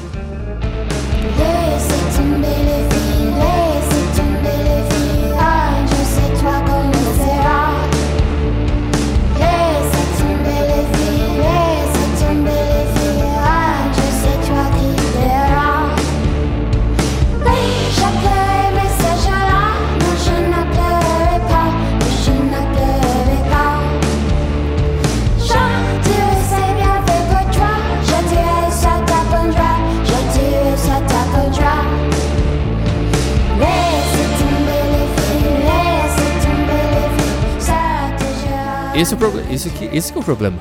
Cinco minutos é o tempo que eu vou ter pra abrir o show do Maurício Meirelles domingo. Tá? Agora nesse domingo, dia 30. Cinco minutos, cara. E aí tu, aí, tu, aí tu escreve as coisas que tu quer falar. Aí tu fica, cara, será que isso aqui vai. Isso aqui vai, vai dar. Vai dar cinco minutos. Aí tu começa a analisar e tu pensa, não, cara, isso aqui vai dar uns 20 minutos, cara. Aí tu começa a cortar as coisas. E aí tu pensa, tá, mas agora, agora tem pouca coisa. Agora tu imagina se eu chego lá calculei tudo errado, eu tenho um minuto. Aí eu faço um minuto, eu fico com os outros quatro, puta. Aí eu termino. Eu entro no palco, falo boa noite, mas eu faço três piadas porque eu, eu, calculei errado. E eu fico. Ai, acabou meu. acabou meu material. Ai, meu Deus, o que, que eu faço? Ah, e aí fica aquele silêncio na plateia, te olhando, os caras. Os caras. E tu fica. Ai, é que eu, eu calculei mal. Eu. Eu. Ah, então tá, boa noite. Aí tu sai do palco. Ou. Ou. Ou tu faz o que, tudo que tu quis fazer, e aí chega em cinco minutos e tu não conseguiu fazer nem três piadas. Aí já tem um cara te abanando lá no fundo. Acabou o tempo, cara. Quando eu fiz, eu fiz stand-up, o cara sempre tinha um cara lá no fundo com um celular, com a lanterna ligada. Deu cinco minutos! Já deu cinco minutos! Eu segui. Porque daí tu pensa assim, esse aqui é o meu final, esse aqui é o final, esse aqui eu tenho que chegar até esse ponto aqui. E aí tu vai indo, cara, e tu vai passando por todos os pontos, e enquanto tu não chegar no ponto final que tu imaginou na tua cabeça, tu vai tentando chegar nele. Então tu pode estar fazendo 30 minutos já, só que tu não vai parar, porque na tua cabeça tu tem que chegar naquele final lá. É esse o meu ponto final, então eu vou chegar no ponto final. E são essas coisas que estão passando na minha cabeça, cara. São essas coisas que estão passando na minha cabeça. Uh, Estou nervoso? Não estou nervoso. Estou, eu, eu tô tranquilo. Eu fiquei mais nervoso quando eu fui fazer stand-up pra 10 pessoas num boteco. Sabe? Eu não sei porque eu não tô nervoso, cara. Eu tô, eu tô, eu tô, eu tô com vontade de fazer logo, sabe? Vamos lá! Chega logo esse dia! Sabe outra coisa que eu acho que vai acontecer? Eu acho que ele vai, o Maurício Meirelles vai arregar. Ele vai, ah, ah, eu tava vendo aqui, não, não vai dar, não vai dar tempo, porque tem que Tá, então faz assim, deixa pra próxima. E aí o cara vai embora. eu não faço porra nenhuma. Vocês podiam, né? Algumas pessoas podiam mandar no Twitter. E aí, Maurício, é, dia 30, Porto Alegre, vai rolar o, a abertura do Petri? Só manda, não precisa mandar todo mundo ao mesmo tempo, senão ele vai saber, sabe? Mas manda aí um cara aí, decide, vou mandar ali, só pra, sei lá. Eu não, eu não, não sei. Eu realmente acho que vai chegar no sábado e ele vai mandar mensagem pra ele confirmando. Ele vai dizer: Ah, não, mano, é, não vai dar e tal. Ah, cara, sei lá, sei lá, sei lá. O que, que nós temos aí essa semana? Sabe, outra, outro problema? Na verdade, hoje é, hoje é dia 27. E o que aconteceu é que eu, eu tava pronto para gravar na própria sexta, né? Como, hoje, como você, você tá ouvindo aí na sexta, como sempre. Só que aí eu ouvi no rádio que vai ter greve geral sexta. Então, se tiver greve geral na sexta, significa que talvez tenha gente na minha casa sexta e eu não vou conseguir gravar. Então, eu tive que, do nada, porque eu tô no meio do dia e eu, eu tenho que sair daqui a pouco, então eu vou fazer um, ter que fazer um podcast de uma hora só. E aí, eu tava na cozinha lavando a louça, arrumando as coisas, e aí eu ouvi a greve geral. Eu, puta, vou ter que gravar hoje, então, o podcast. E aí, esse é o problema, que eu não tenho nada preparado na minha cabeça, não, sabe? Eu não tô no clima. Eu, eu sou um viadão, eu preciso estar. Eu preciso estar no clima, preciso aquele dia, naquela hora eu vou fazer esse negócio. E aí eu vou preparando a minha cabeça. Daí chega, eu não posso fazer uma coisa de surpresa. Ah, agora tem que fazer ali um negócio ali.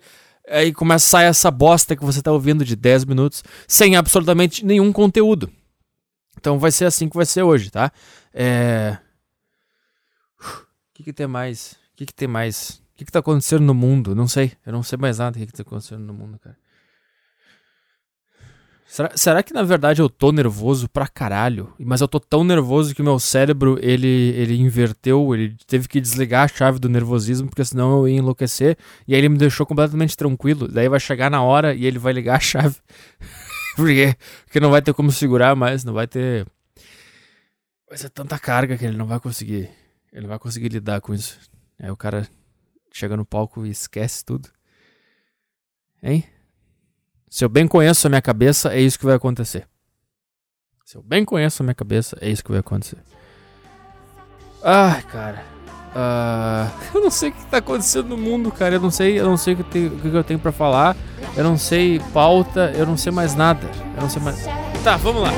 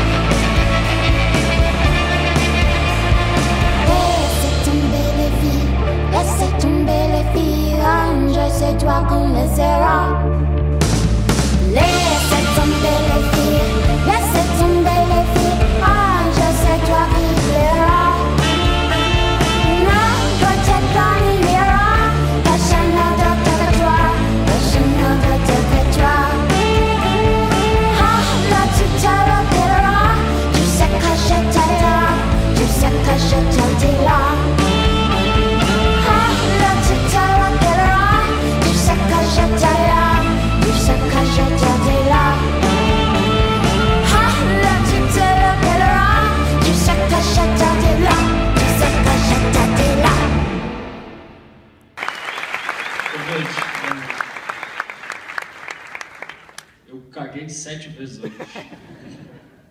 Antes de começar, eu queria agradecer a presença da minha família que veio me prestigiar, até. Não veio? Não brincando.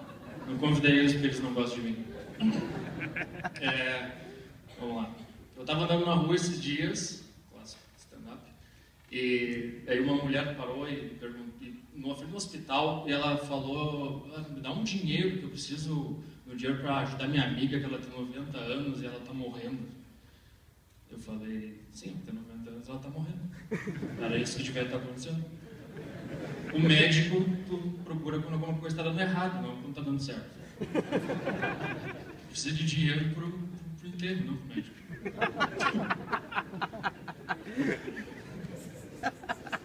Esqueci meu texto todo agora. Não pensei que vocês iam rir dessa bobagem.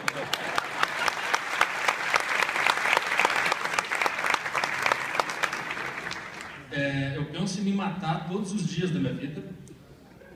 É, sei lá, cara, eu tentei fazer stand-up algumas vezes, eu falei várias vezes e às vezes eu fico pensando, cara, vamos, vamos embora daqui, né? Porque não tem nada mais pra mim.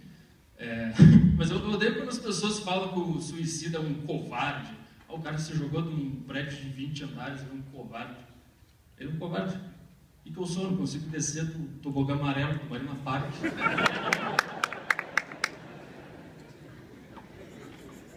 Mas como eu tenho um ego enorme, eu, por isso que eu estou no palco, eu preciso que vocês me vejam, me aplaudam. Eu sinto que eu tenho que ir embora desse mundo de um jeito diferente, muito mais. Assim, por isso que eu, eu sempre ando pelas ruas, sempre que eu saio, com esse papelzinho que está escrito foi suicídio. Então, se acontecer alguma coisa, eu sei que pelo menos em alguma delegacia de Porto Alegre alguém vai ficar, cara, como é que esse cara atirou nele mesmo, de 5 metros de onde ele estava, não entendendo nada que aconteceu. E eu sei que o cara que me matar sem querer, o cara vai estar deitado na cama dele um dia e vai ficar, cara, eu me livrei de ser noticiado por homicídio, o cara tinha um bilhete, foi suicídio. Vocês conseguem imaginar quão difícil é para mim conseguir uma namorada? Os caras falam, o cara, tu, eles falam para mim, ah não, Arthur, tu é um cara bonito, não tem problema. Eu, eu sei que eu não sou o Rodrigo Hilbert da vida, mas eu também sei que eu não. Parece que eu tenho elefantias e as mulheres vomitam quando me vejam. Eu sei que eu sou um cara normal, assim, tranquilo. O problema é quando eu começo a falar, daí é esse problema esse clima acontecendo agora. É, sabe, então eu tô. Eu fiquei solteiro há um tempo e estou há um tempo sem transar por causa disso. Porque as, as mulheres não a falar desse problema. Eu estou me enrolando porque eu esqueci a próxima piada. As pessoas falam que existe um padrão de beleza da mulher, que tem que ser loira, alta. Mas isso é bobagem, a gente gosta de mulher, não tem problema nenhum. Ninguém fala. É do padrão que as mulheres impõem aos homens. Que se tu perguntar para uma mulher o que ela espera de um homem, elas têm uma lista enorme de exigências e todas elas, sem exceção, vão dizer que querem um homem inteligente. Todas falam isso. E eu é que sou machista se eu quero que ela saiba cozinhar. O que é mais difícil? Ser inteligente ou cozinhar? Já tentou ser inteligente? Eu tentei ler Dostoiévski, Bukowski, não entendi nada. Leio 10 páginas, eu não entendi nada que esse cara falou nessa página.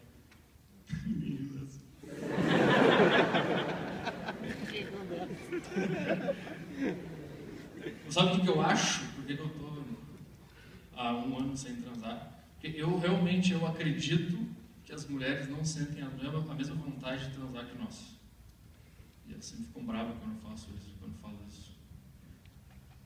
Esqueci de novo. Sério, esqueci mesmo, estou tentando lembrar do que eu ia falar. Por que eu falei de, das mulheres não gostarem de transar? Ah, sempre que um dia eu estava discutindo com uma, com uma mulher do meu lado e ela falou: Ah, não, a gente gosta de transar com nem os homens. Eu falei: Sério? Ela falou: Sim, a gente tem a mesma vontade. Eu falei: Tá, então vamos transar agora. Estou com a vontade, vamos transar. Sabe o que ela fez? Ela ficou puta da cara, olhou com cara de nojo. Ai, grosso, machista, estúpido.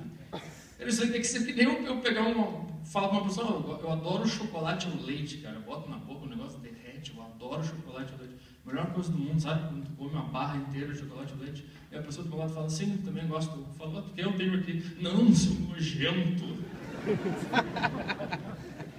Vou ser extremamente sincero, tinha mais coisa para falar, mas eu me esqueci de todo o meu texto. E vou chamar o Maurício Pereira aí pro show. Valeu, obrigado. Aê!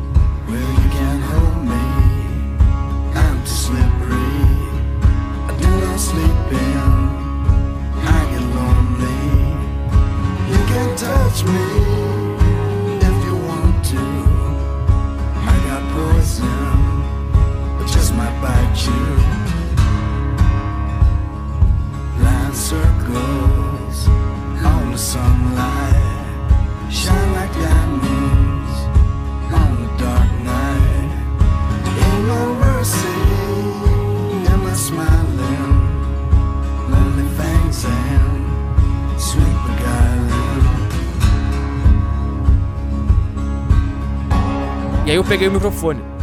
Ele me entregou o microfone. Cara, isso que é loucura. Depois que ele falou Arthur Petri, eu não lembro de nada com detalhe. Eu não lembro com, como que eu peguei o microfone. Eu não lembro uh, se ele me entregou, se eu peguei primeiro, se ele levantou a mão. Eu, eu não lembro de nada. Mas eu lembro que eu peguei o microfone, porque eu tava no palco com o microfone. Aí. Isso é uma coisa louca também, cara. Na tua cabeça, tu passa o dia inteiro, vou desistir, vou desistir, não vou fazer, não vou fazer, não vou fazer. Ainda dá tempo, ainda dá tempo de cancelar, ainda dá tempo de cancelar, ainda dá tempo de cancelar. Aí chegou às 8 horas e tu começa a tremer o estômago, mas ainda dá tempo de cancelar. Quando ele fala Arthur Petri, não dá mais tempo de cancelar. Acabou. E aí, cara, e aí que vem o negócio do palco da, da, da que para mim é que nem uma droga, é um negócio que te que, que é tão intenso na tua cabeça que que tu, que ele muda todo o sistema cerebral e ele, ele tem que mudar para uma frequência tão intensa que tu não lembra mais de nada. E, e, então eu só peguei o microfone, cara, e eu não, eu, eu não tomei a, a decisão de pegar minhas pernas e caminhar. Entendeu? Foi uma energia que chegou e agora vai, cara. E parecia que tinha um, parecia que tinha um cara me empurrando nas costas e me levando para dentro do palco. E, e tu chega lá, cara. E isso é o mais maluco também, cara. Tu chega lá e, é, e, é tu sozinho em cima do palco, cara. Pra 700 pessoas. Então. cara, eu não consigo explicar, cara. É, é mais intenso que, que, que cheirar cocaína, cara. É, é, é, é, é, muita, é muito intenso. E aí eu lembro que eu, a primeira coisa que eu falei foi a do cagar sete vezes, aí já, já dá uma risadinha. Já, o pessoal já dá uma risada. Depois eu fiz uma piada que eu posso falar aqui porque eu nunca mais vou usar, porque eu nunca mais vou ter esse contexto para usar. Eu cheguei lá e falei: ah, antes de começar, eu queria é, agradecer a presença da minha família, que veio aqui me prestigiar. Cadê minha família? Aí ficou um silêncio, óbvio, calculado. Aí ficou um puta silêncio. É, começou a dar umas risadas aqui e ali, quando eles entenderam a, a piada, começou a dar umas risadas aqui e ali. Eu gosto dessas coisas, cara, isso é legal. Uh, e aí eu comecei, comecei a falar o que eu tinha meio que estava programado para falar e fui sentindo o que eu queria falar. Eu não tinha assim, eu vou fazer isso aqui, exatamente isso aqui. E aí eu lembro que a primeira coisa que eu falei, cara, do texto, a primeira coisa já, já as pessoas já riram. A primeira coisa que eu falei, as pessoas começaram a rir. E essa, e essa minha primeira piada era uma, era uma piada que ela tem três partes, então ela vai aumentando. A primeira coisa que eu falei, as pessoas riram. A segunda coisa que eu falei, as pessoas riram um pouco mais. Aí a terceira coisa que eu falei, elas riram um pouco menos. E aí que vem o negócio da honestidade, que eu aprendi a fazer e as pessoas acham que foi sem querer. Porque depois que eu fiz o show, as pessoas, o, o produtor e o, o, pessoal que tava na, ali envolvido na produção me falaram aquele negócio que tu falou ali, aquilo ali funcionou. E tipo, como se fosse sem querer, entendeu? Mas é uma estratégia que eu, que eu não quero usar, mas se se, se precisar usar, uso, entendeu? Que eu falei assim, eu não imaginava que vocês iam rir de, dessa bobagem que eu acabei de falar. E aí eu recebi aplausos. Só que isso, é, isso não é calculado. Eu não, eu, não, eu não tinha pensado assim, eu vou falar isso depois de fazer essas piadas. Não, eu não pensei nisso. Eu pensei em fazer aquela piada. Só que, eu, só que o que eu tava pensando, cara? É, era uma piada que eu achava que quando eu falasse, ninguém ia rir e as pessoas iam ficar brabas comigo por eu ter falado aquilo. Isso que tava na minha cabeça. Então, quando eu falei o negócio e as pessoas gargalharam e aplaudiram, eu fui sincero comigo mesmo, porque eu aprendi que isso funciona. E eu falei, eu não imaginava que vocês iam rir disso. E aí as pessoas me aplaudiram por causa disso. Uh, e aí eu segui. E, tem outra coisa, cara. Como eu, eu, na minha cabeça eu tinha programado que tudo ia dar errado e que né, nessa hora as pessoas iam estar tá saindo do palco, eu não imaginei que eu ia começar tão bem. Ah, tem outra coisa, cara. Eu comecei tão bem, depois desandou. No meio desandou. Aliás, no final desandou. No começo eu fui bem pra caralho. E aí no meio fui, foi a minha melhor parte. E depois eu meio que desandei porque eu comecei a falar umas coisas que elas causam desconforto mesmo, mas eu me senti desconfortável. Eu devia ter. Como eu sempre faço aqui, quando eu falo algo desconfortável aqui, eu mantenho a confiança do que eu tô falando pro cara entender que eu não sou mal, que eu só tô falando uma coisa. E eu não consegui manter essa dinâmica lá, e aí o público meio que se afastou um pouco. E eu tentei. Bom, mas é, isso, é, isso mas foda-se aí. Então eu, come, eu comecei tão bem, cara. Eu comecei tão bem. Eu não esperava ele também. Que eu, eu. Teve uma hora, assim, que eu senti um negócio, assim, cara. Eu, eu senti. Eu não sei explicar, cara. Eu não sei explicar. Eu, eu achei que eu ia conseguir explicar, mas eu, não, eu, não, eu acho que eu não consigo explicar ainda. Eu, consegui, eu senti uma coisa tão boa. De que. Teve, eu não consigo explicar, cara. Porque desde o início que eu entrei Tipo, esse primeiro bloco do meu texto, tudo funcionou. E tudo riu. E eu ganhei um aplauso no início, logo no início. E aí, é, eu lembro que eu tava. Eu, eu, consegui sair do meu corpo, cara. Eu consegui meio, uf, sair e me ver de fora. E não é isso, cara. Não foi exatamente isso. Eu acho que eu consegui, de dentro do meu próprio corpo, me olhar de fora pelo, pela visão do meu próprio cérebro. E eu consegui ouvir minha voz, eu consegui sentir o meu espírito, e eu comecei a pensar, cara, qualquer, coi qualquer coisa que tu falar, as pessoas vão rir. E não era eu falando, era, parecia que tinha alguém falando para mim assim, cara, viu? Viu, cara? Qualquer coisa que tu falar. Eu, eu senti assim como se o microfone fosse um, uma arma, assim, e que eu tivesse que se eu tivesse ah, uma arma no sentido de não um revólver mesmo, mas no sentido de algo que tenha um poder assim. E eu senti esse negócio assim. Eu não, eu não consigo explicar, mas foi um, uma, uma. Eu não consigo explicar mesmo, porque eu não tô conseguindo explicar. Foi um negócio assim, cara. Foi. Eu, depois eu pensei, cara, eu não sei se isso é Deus ou caralho, mas é, eu, eu senti como se fosse Deus falando pra mim, viu, cara? Viu como tu pode fazer esse negócio e é só ficar fazendo, cara. Faz essa merda e viu, seu idiota. 700 pessoas riram dessas idiotices que tu acabou de falar e tu recebeu um aplauso. Qualquer coisa que tu falar vai ser engraçado, cara. É só tu ser honesto contigo mesmo. Eu senti isso em frações de segundo, cara. É? e daí eu eu falei de suicídio, fiz uma piada de suicídio. Ah, que funcionou pra caralho. A do bilhete, cara, a do bilhete funcionou para caralho. Foi muito prazeroso aquilo lá. Sabe por quê, cara, que aquilo ali foi prazeroso pra caralho? Porque quando eu criei essa ideia, foi em 2015, eu tava no Rio de Janeiro casado. E quando eu tive essa ideia do bilhete, eu mostrei pra minha mulher na época. Eu peguei, eu falei, olha aqui, ó, que eu acabei de criar, eu tô com um bilhete escrito foi suicídio na carteira. E ela perguntou por quê, e eu fiz a piada pra ela. E ela, faz aquela cara de cu. Filho da puta! Filho da puta! Ele faz a cara de cu. É, é, quer dizer que tu quer morrer? É, sabe? Isso, isso que eu tô falando. É isso que eu tô falando, cara. Por que eu me senti. Eu não consigo explicar. Eu não consigo explicar nada ainda. Eu, eu não queria. As pessoas me disseram, ah, grava um podcast logo depois. Se eu gravasse um podcast logo depois, cara, eu ia ficar em silêncio duas horas. Porque não, não tinha nada processado na minha cabeça. Isso aqui é uma semana depois, cara. Eu tô tentando processar ainda. É, eu ainda não. Eu ainda tá difícil, cara. Tudo que você viu, ouviu agora, você não ouviria no domingo, porque eu tava ainda na, na, na loucura e muito menos segunda e terça. Eu precisei esperar. Mas o que eu tô falando é que. É que tipo, uma das coisas que faz eu ser odiado no mundo, pela minha família, pela, pela, por colegas, pela, pelas pessoas que eu tento conviver, é que elas não entendem isso. Elas, elas, elas realmente acham que eu sou um puta cara radical pra caralho, que acha que tô certo em tudo. E elas não sabem que no fundo eu sou um idiota, só que eu estou vivendo para ser um idiota. Eu estou vivendo de acordo com a minha idiotice. Eu não estou querendo ser certo, eu não, não tô querendo ser legal. E por eu, por eu ter essa despretensão comigo mesmo, é que eu consigo falar essas coisas. E, e, e, tipo assim, é, essa piada do foi suicídio, do bilhete. A minha namorada na época, ela ficou, ela ficou mal porque ela pessoalizou o negócio, porque ela tava insegura, porque ela achou que eu queria morrer por causa dela, porque eu não tava feliz vivendo com ela, blá blá blá blá blá. E, então tu pega esse, esse, essa, essa esse conflito entre a minha pessoa e a sociedade, tu pega esse conflito, cara, e tu aplica em tudo. Então, então nada funciona. E eu, e eu sempre penso assim, cara, tudo que eu falo que ofende alguém, ou que faz uma pessoa me odiar, ou que faz uma pessoa achar que eu tô fazendo uma coisa que eu não tô fazendo, tudo, eu fico assim, cara. Ah, meu Deus, como é que eu vou te explicar isso? Como é que eu, como é que eu vou conseguir te, te passar a sensação de que eu tô falando, eu, tô, eu, não, eu não tô nem aí pro que eu tô falando, cara. Eu só, eu, só, eu não sei.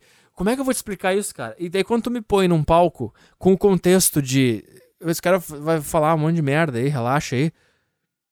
Então, as mesmas coisas que eu falei lá, que fizeram as pessoas rirem e me aplaudirem, essas coisas que eu. Quando eu falo fora de um palco, quando eu falo até no podcast, quando eu falo normalmente na minha vida, as pessoas se ofendem, fecham a cara e me rejeitam e me excluem. Entendeu? E quando eu falo no palco, as pessoas riem e me aplaudem. Porque no palco é onde. onde... Porque no fundo eu tô pelado, cara. No fundo. É, aquela analogia de entrar no palco pelado, com o pau aparecendo, eu tô assim no meu dia a dia. Eu tô assim o dia inteiro. Eu sou um idiota, eu sou um retardado, eu sou eu, eu tento ser o primeiro a apontar os meus defeitos e apontar o meu cérebro fazendo coisa que eu não quero que ele faça. Então eu tô sempre pelado, cara. Pra mim, eu tô na rua pelado. Eu tô sempre pelado. Eu tô sempre. Olha aqui meu pau, cara. É uma bosta ali. Olha isso que eu sei pelado na rua. Eu tô assim o tempo inteiro. E as pessoas não entendem isso. Então. Por que elas não tão peladas? Porque elas não querem sentir vergonha. Porque elas não querem expor os seus defeitos. E quando tu me põe num palco, num, e no palco tu, é, tu tá te expondo ali, é o teu ridículo ao máximo. E aí é onde as pessoas conseguem entender o que eu tô falando. Quando elas conseguem. Ah, é isso que ele tá falando. Agora eu entendi. E é por isso que as pessoas riram. Então. Então. É... Aí eu falei do suicídio. E aí, eu, quando eu entrei no assunto machismo, homem e mulher, eu não devia ter me sentido desconfortável. Eu devia ter insistido no meu tom, mas aí eu percebi que eles ficaram meio. Opa, Aí eu, aí eu não tô contigo, não, cara. Aí nessa aí não. Mas, uh, mas eu consegui dar um jeito ali e tal. É só questão de confiar mais na minha palavra e. Porque eu sei que. Eu sei que. que no, eu, eu é, é, assim que é a construção desse meu negócio. Eu não vou falar qual é a piada, porque se você quiser ver. Uh, Sexta-feira, hoje eh, de noite, eu vou me apresentar no, na Cidade Baixa aqui em Porto Alegre. Não nem sei onde é que é. E se tudo der certo no meio do ano aí. No meio do ano a gente tá no meio do ano, né? Se tudo der certo, eu tô em São Paulo em breve. Uh, falei com um cara aí. E se você quiser me ver, eu não vou. Você vai ter que lidar com essa nova fase aqui. Eu não vou poder falar, é, entregar tudo, porque daí você vai me ver lá você já vai ter escutado tudo, entendeu? Uh, vamos lá, o que, que eu tô falando? Que, que eu tô falando? Esse podcast não tá do jeito que eu queria que ele fosse. Que merda. Aí, cara, aí, aí, aí, aí, aí. Onde é que eu tô? Onde é que eu tô? Assim, e aí tem outra coisa que eu fiz, cara. Quando eu comecei a falar de sexo, de homem e mulher, de machismo e tal, quando eu percebi que eles ficaram meio. Quando eu percebi que o público ficou meio mal, assim, eu me perdi. E aí eu, é isso que eu fiz, cara. Aí eu comecei a falar um negócio.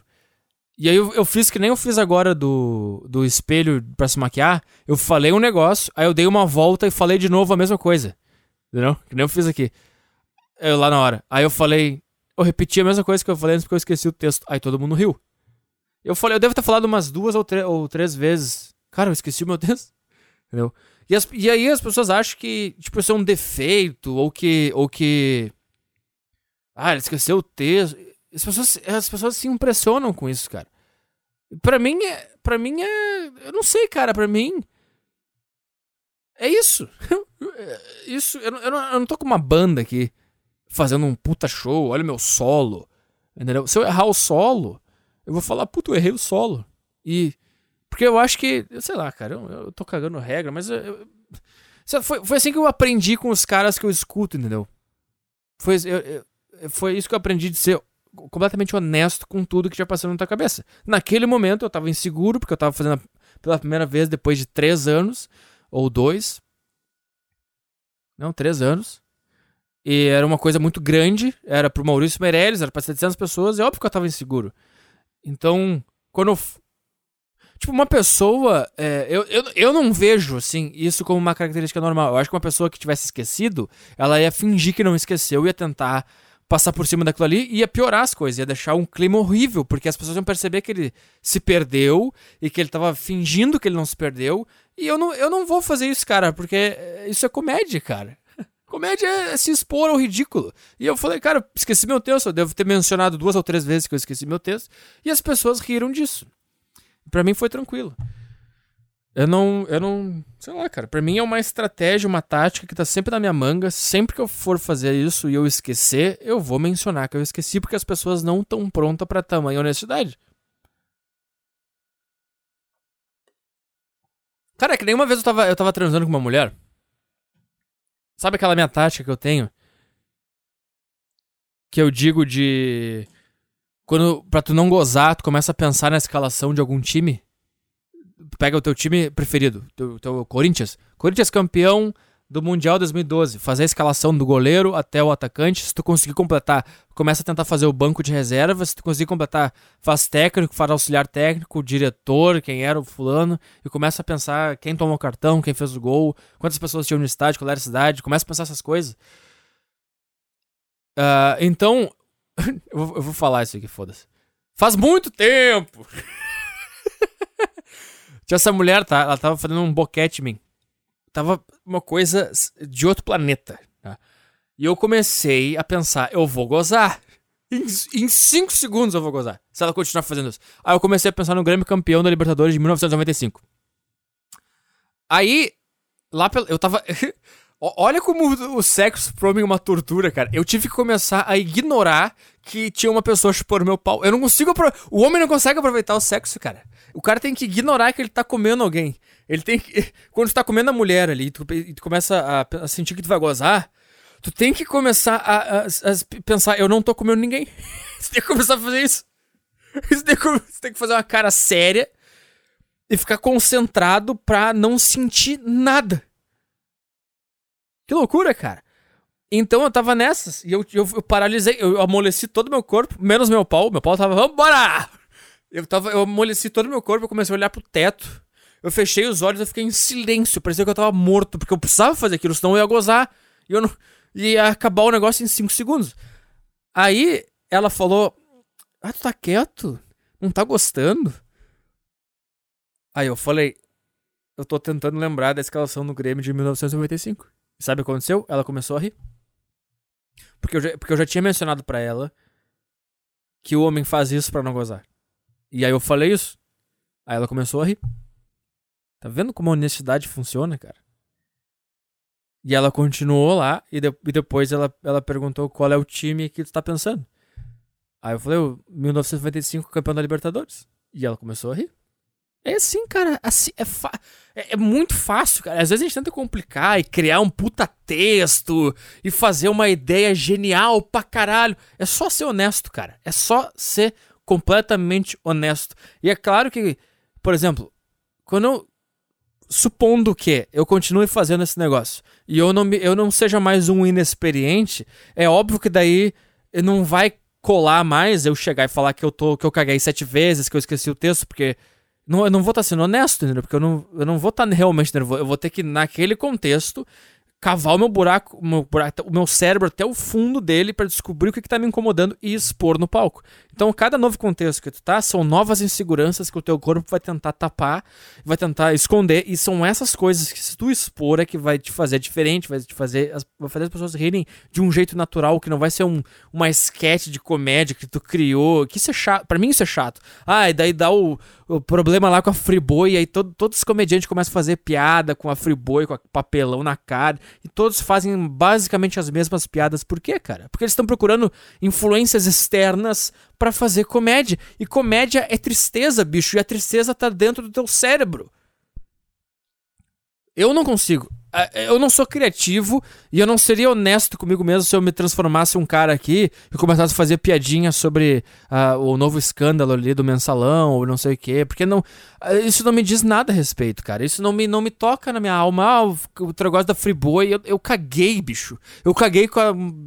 Que nem na época do leite lá, o leite adulterado, eu caguei. Eu fui no mercado e comprei os leites das marcas que tava dizendo para não comprar e tomei ele. E foi, não aconteceu nada.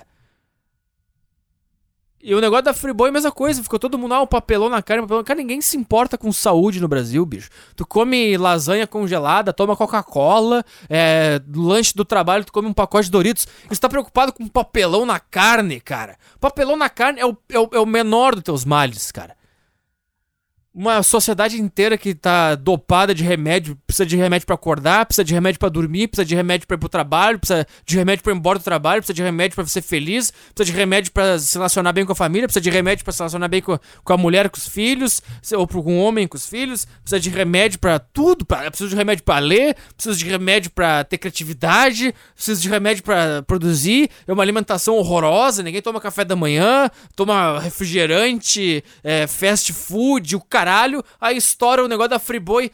Ai, tem papelão na carne, mas vai tomar no teu cu, cara. Vai comer o teu papelão e fica quieto aí, bicho. Por que eu tô falando disso, cara? Por que eu tô falando disso? Porque tem que ser honesto contigo mesmo. Onde eu tô na história? Onde eu tô na história? Uma hora para contar uma história, hein, Arthur? Tu é um merda, cara. Olha aqui, cara. Meu coração, ele, ele, eu fico tão nervoso por quando eu percebo que eu sou um merda, que o meu coração começa a disparar, cara. Ele tá disparado agora, nesse exato momento, cara. Sabe uma coisa? Porra, celular, cara. Para de apitar. Sabe uma coisa que me. que. Eu falei que eu chorei, né? Bom, vou, vou falar isso agora porque é o que eu tô afim de falar agora. Eu esqueci. Realmente eu esqueci duas piadas. Eu esqueci duas piadas. E quando eu. E aí o que aconteceu na hora, cara, lá, no, lá na hora do palco, foi que eu comecei tão bem que eu não esperava começar tão bem. Eu, eu lembro que quando as pessoas estavam rindo nas minhas primeiras piadas, Cara, é, é, uma, é, um, é um negócio, cara. É, é... E tem outra coisa, cara. Tu não consegue enxergar o público porque tem uma luz na tua cara. E eu, e eu fiquei tão feliz com aquilo, cara. Porque se eu conseguisse enxergar as pessoas nos olhos e acabar comigo. Então, então parecia que tinha, tipo, um, um uma cortina na minha frente me separando do público. Então eu não me senti, eu não senti aquela ligação. Eu senti que eu tava fazendo um negócio tipo no meu banheiro. Eu tava falando as coisas e eu conseguia ouvir uh, lá longe que tinha pessoa rindo do que eu tava falando. Entendeu? Eu tinha essa sensação também. E mas eu lembro que eu comecei tão bem, cara. Mas tão bem. Pelo menos eu acho. Eu ainda não ouvi a gravação. Não, você não vai ver isso nunca no YouTube. Não, você não vai ouvir a gravação disso. Sinto muito, cara. Se você quiser me ver algum dia, já disse, aqui em Porto Alegre, é, sexta-feira agora, hoje, é, Joaquim Nabuco é um troço de stand-up. Procura e você vai achar. E aí, cara, se tudo der certo, nas férias da faculdade, eu vou para São Paulo, pelo menos ficar um fim de semana fazendo open mic, se você quiser. E me ver, que eu sei que vai ter gente em São Paulo, tem gente pra caralho que me ouve. E aí você vai conseguir me ver e vamos indo assim, cara. É.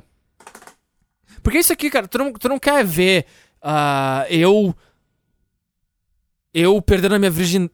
Tipo, no sentido assim, imagina se tu quer, tu quer ver um filme pornô do caralho. Tipo, puta cara comendo o cu da mulher e a mulher gozando, fazendo squirt e gemendo e tremendo a perninha de tão bom que tá aquilo ali. Isso é uma coisa que eu tô pensando, cara. Os, os caras começam a falar, ah, essa indústria pornográfica, as mulheres sofrem, os homens sofrem. Cara, eu não sei, cara. Quando eu vejo a mulher lá fazendo squirt, gozando um jato de, de, de gozo da buzeta dela. Eu não sei como é que eles conseguem fazer aquilo ali ser fake. tem outra coisa, cara. Não é em todo o trabalho que as pessoas sofrem.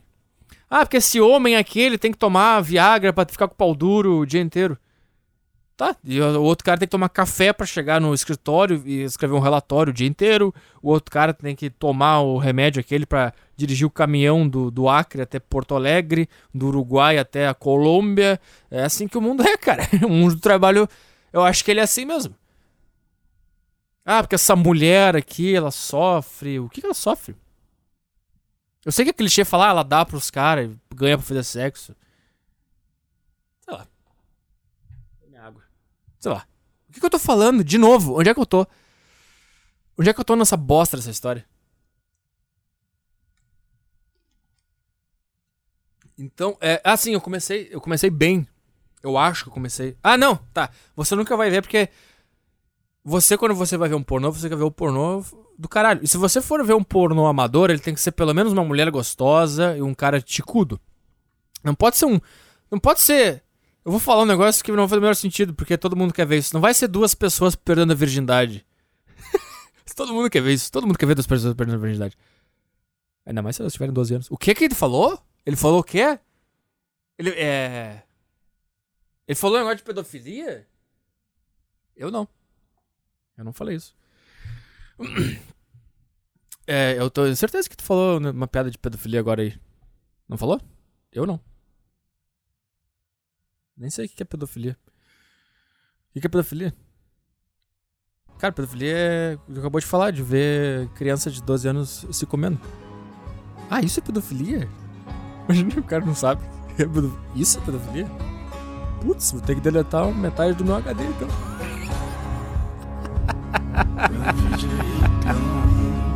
Try to find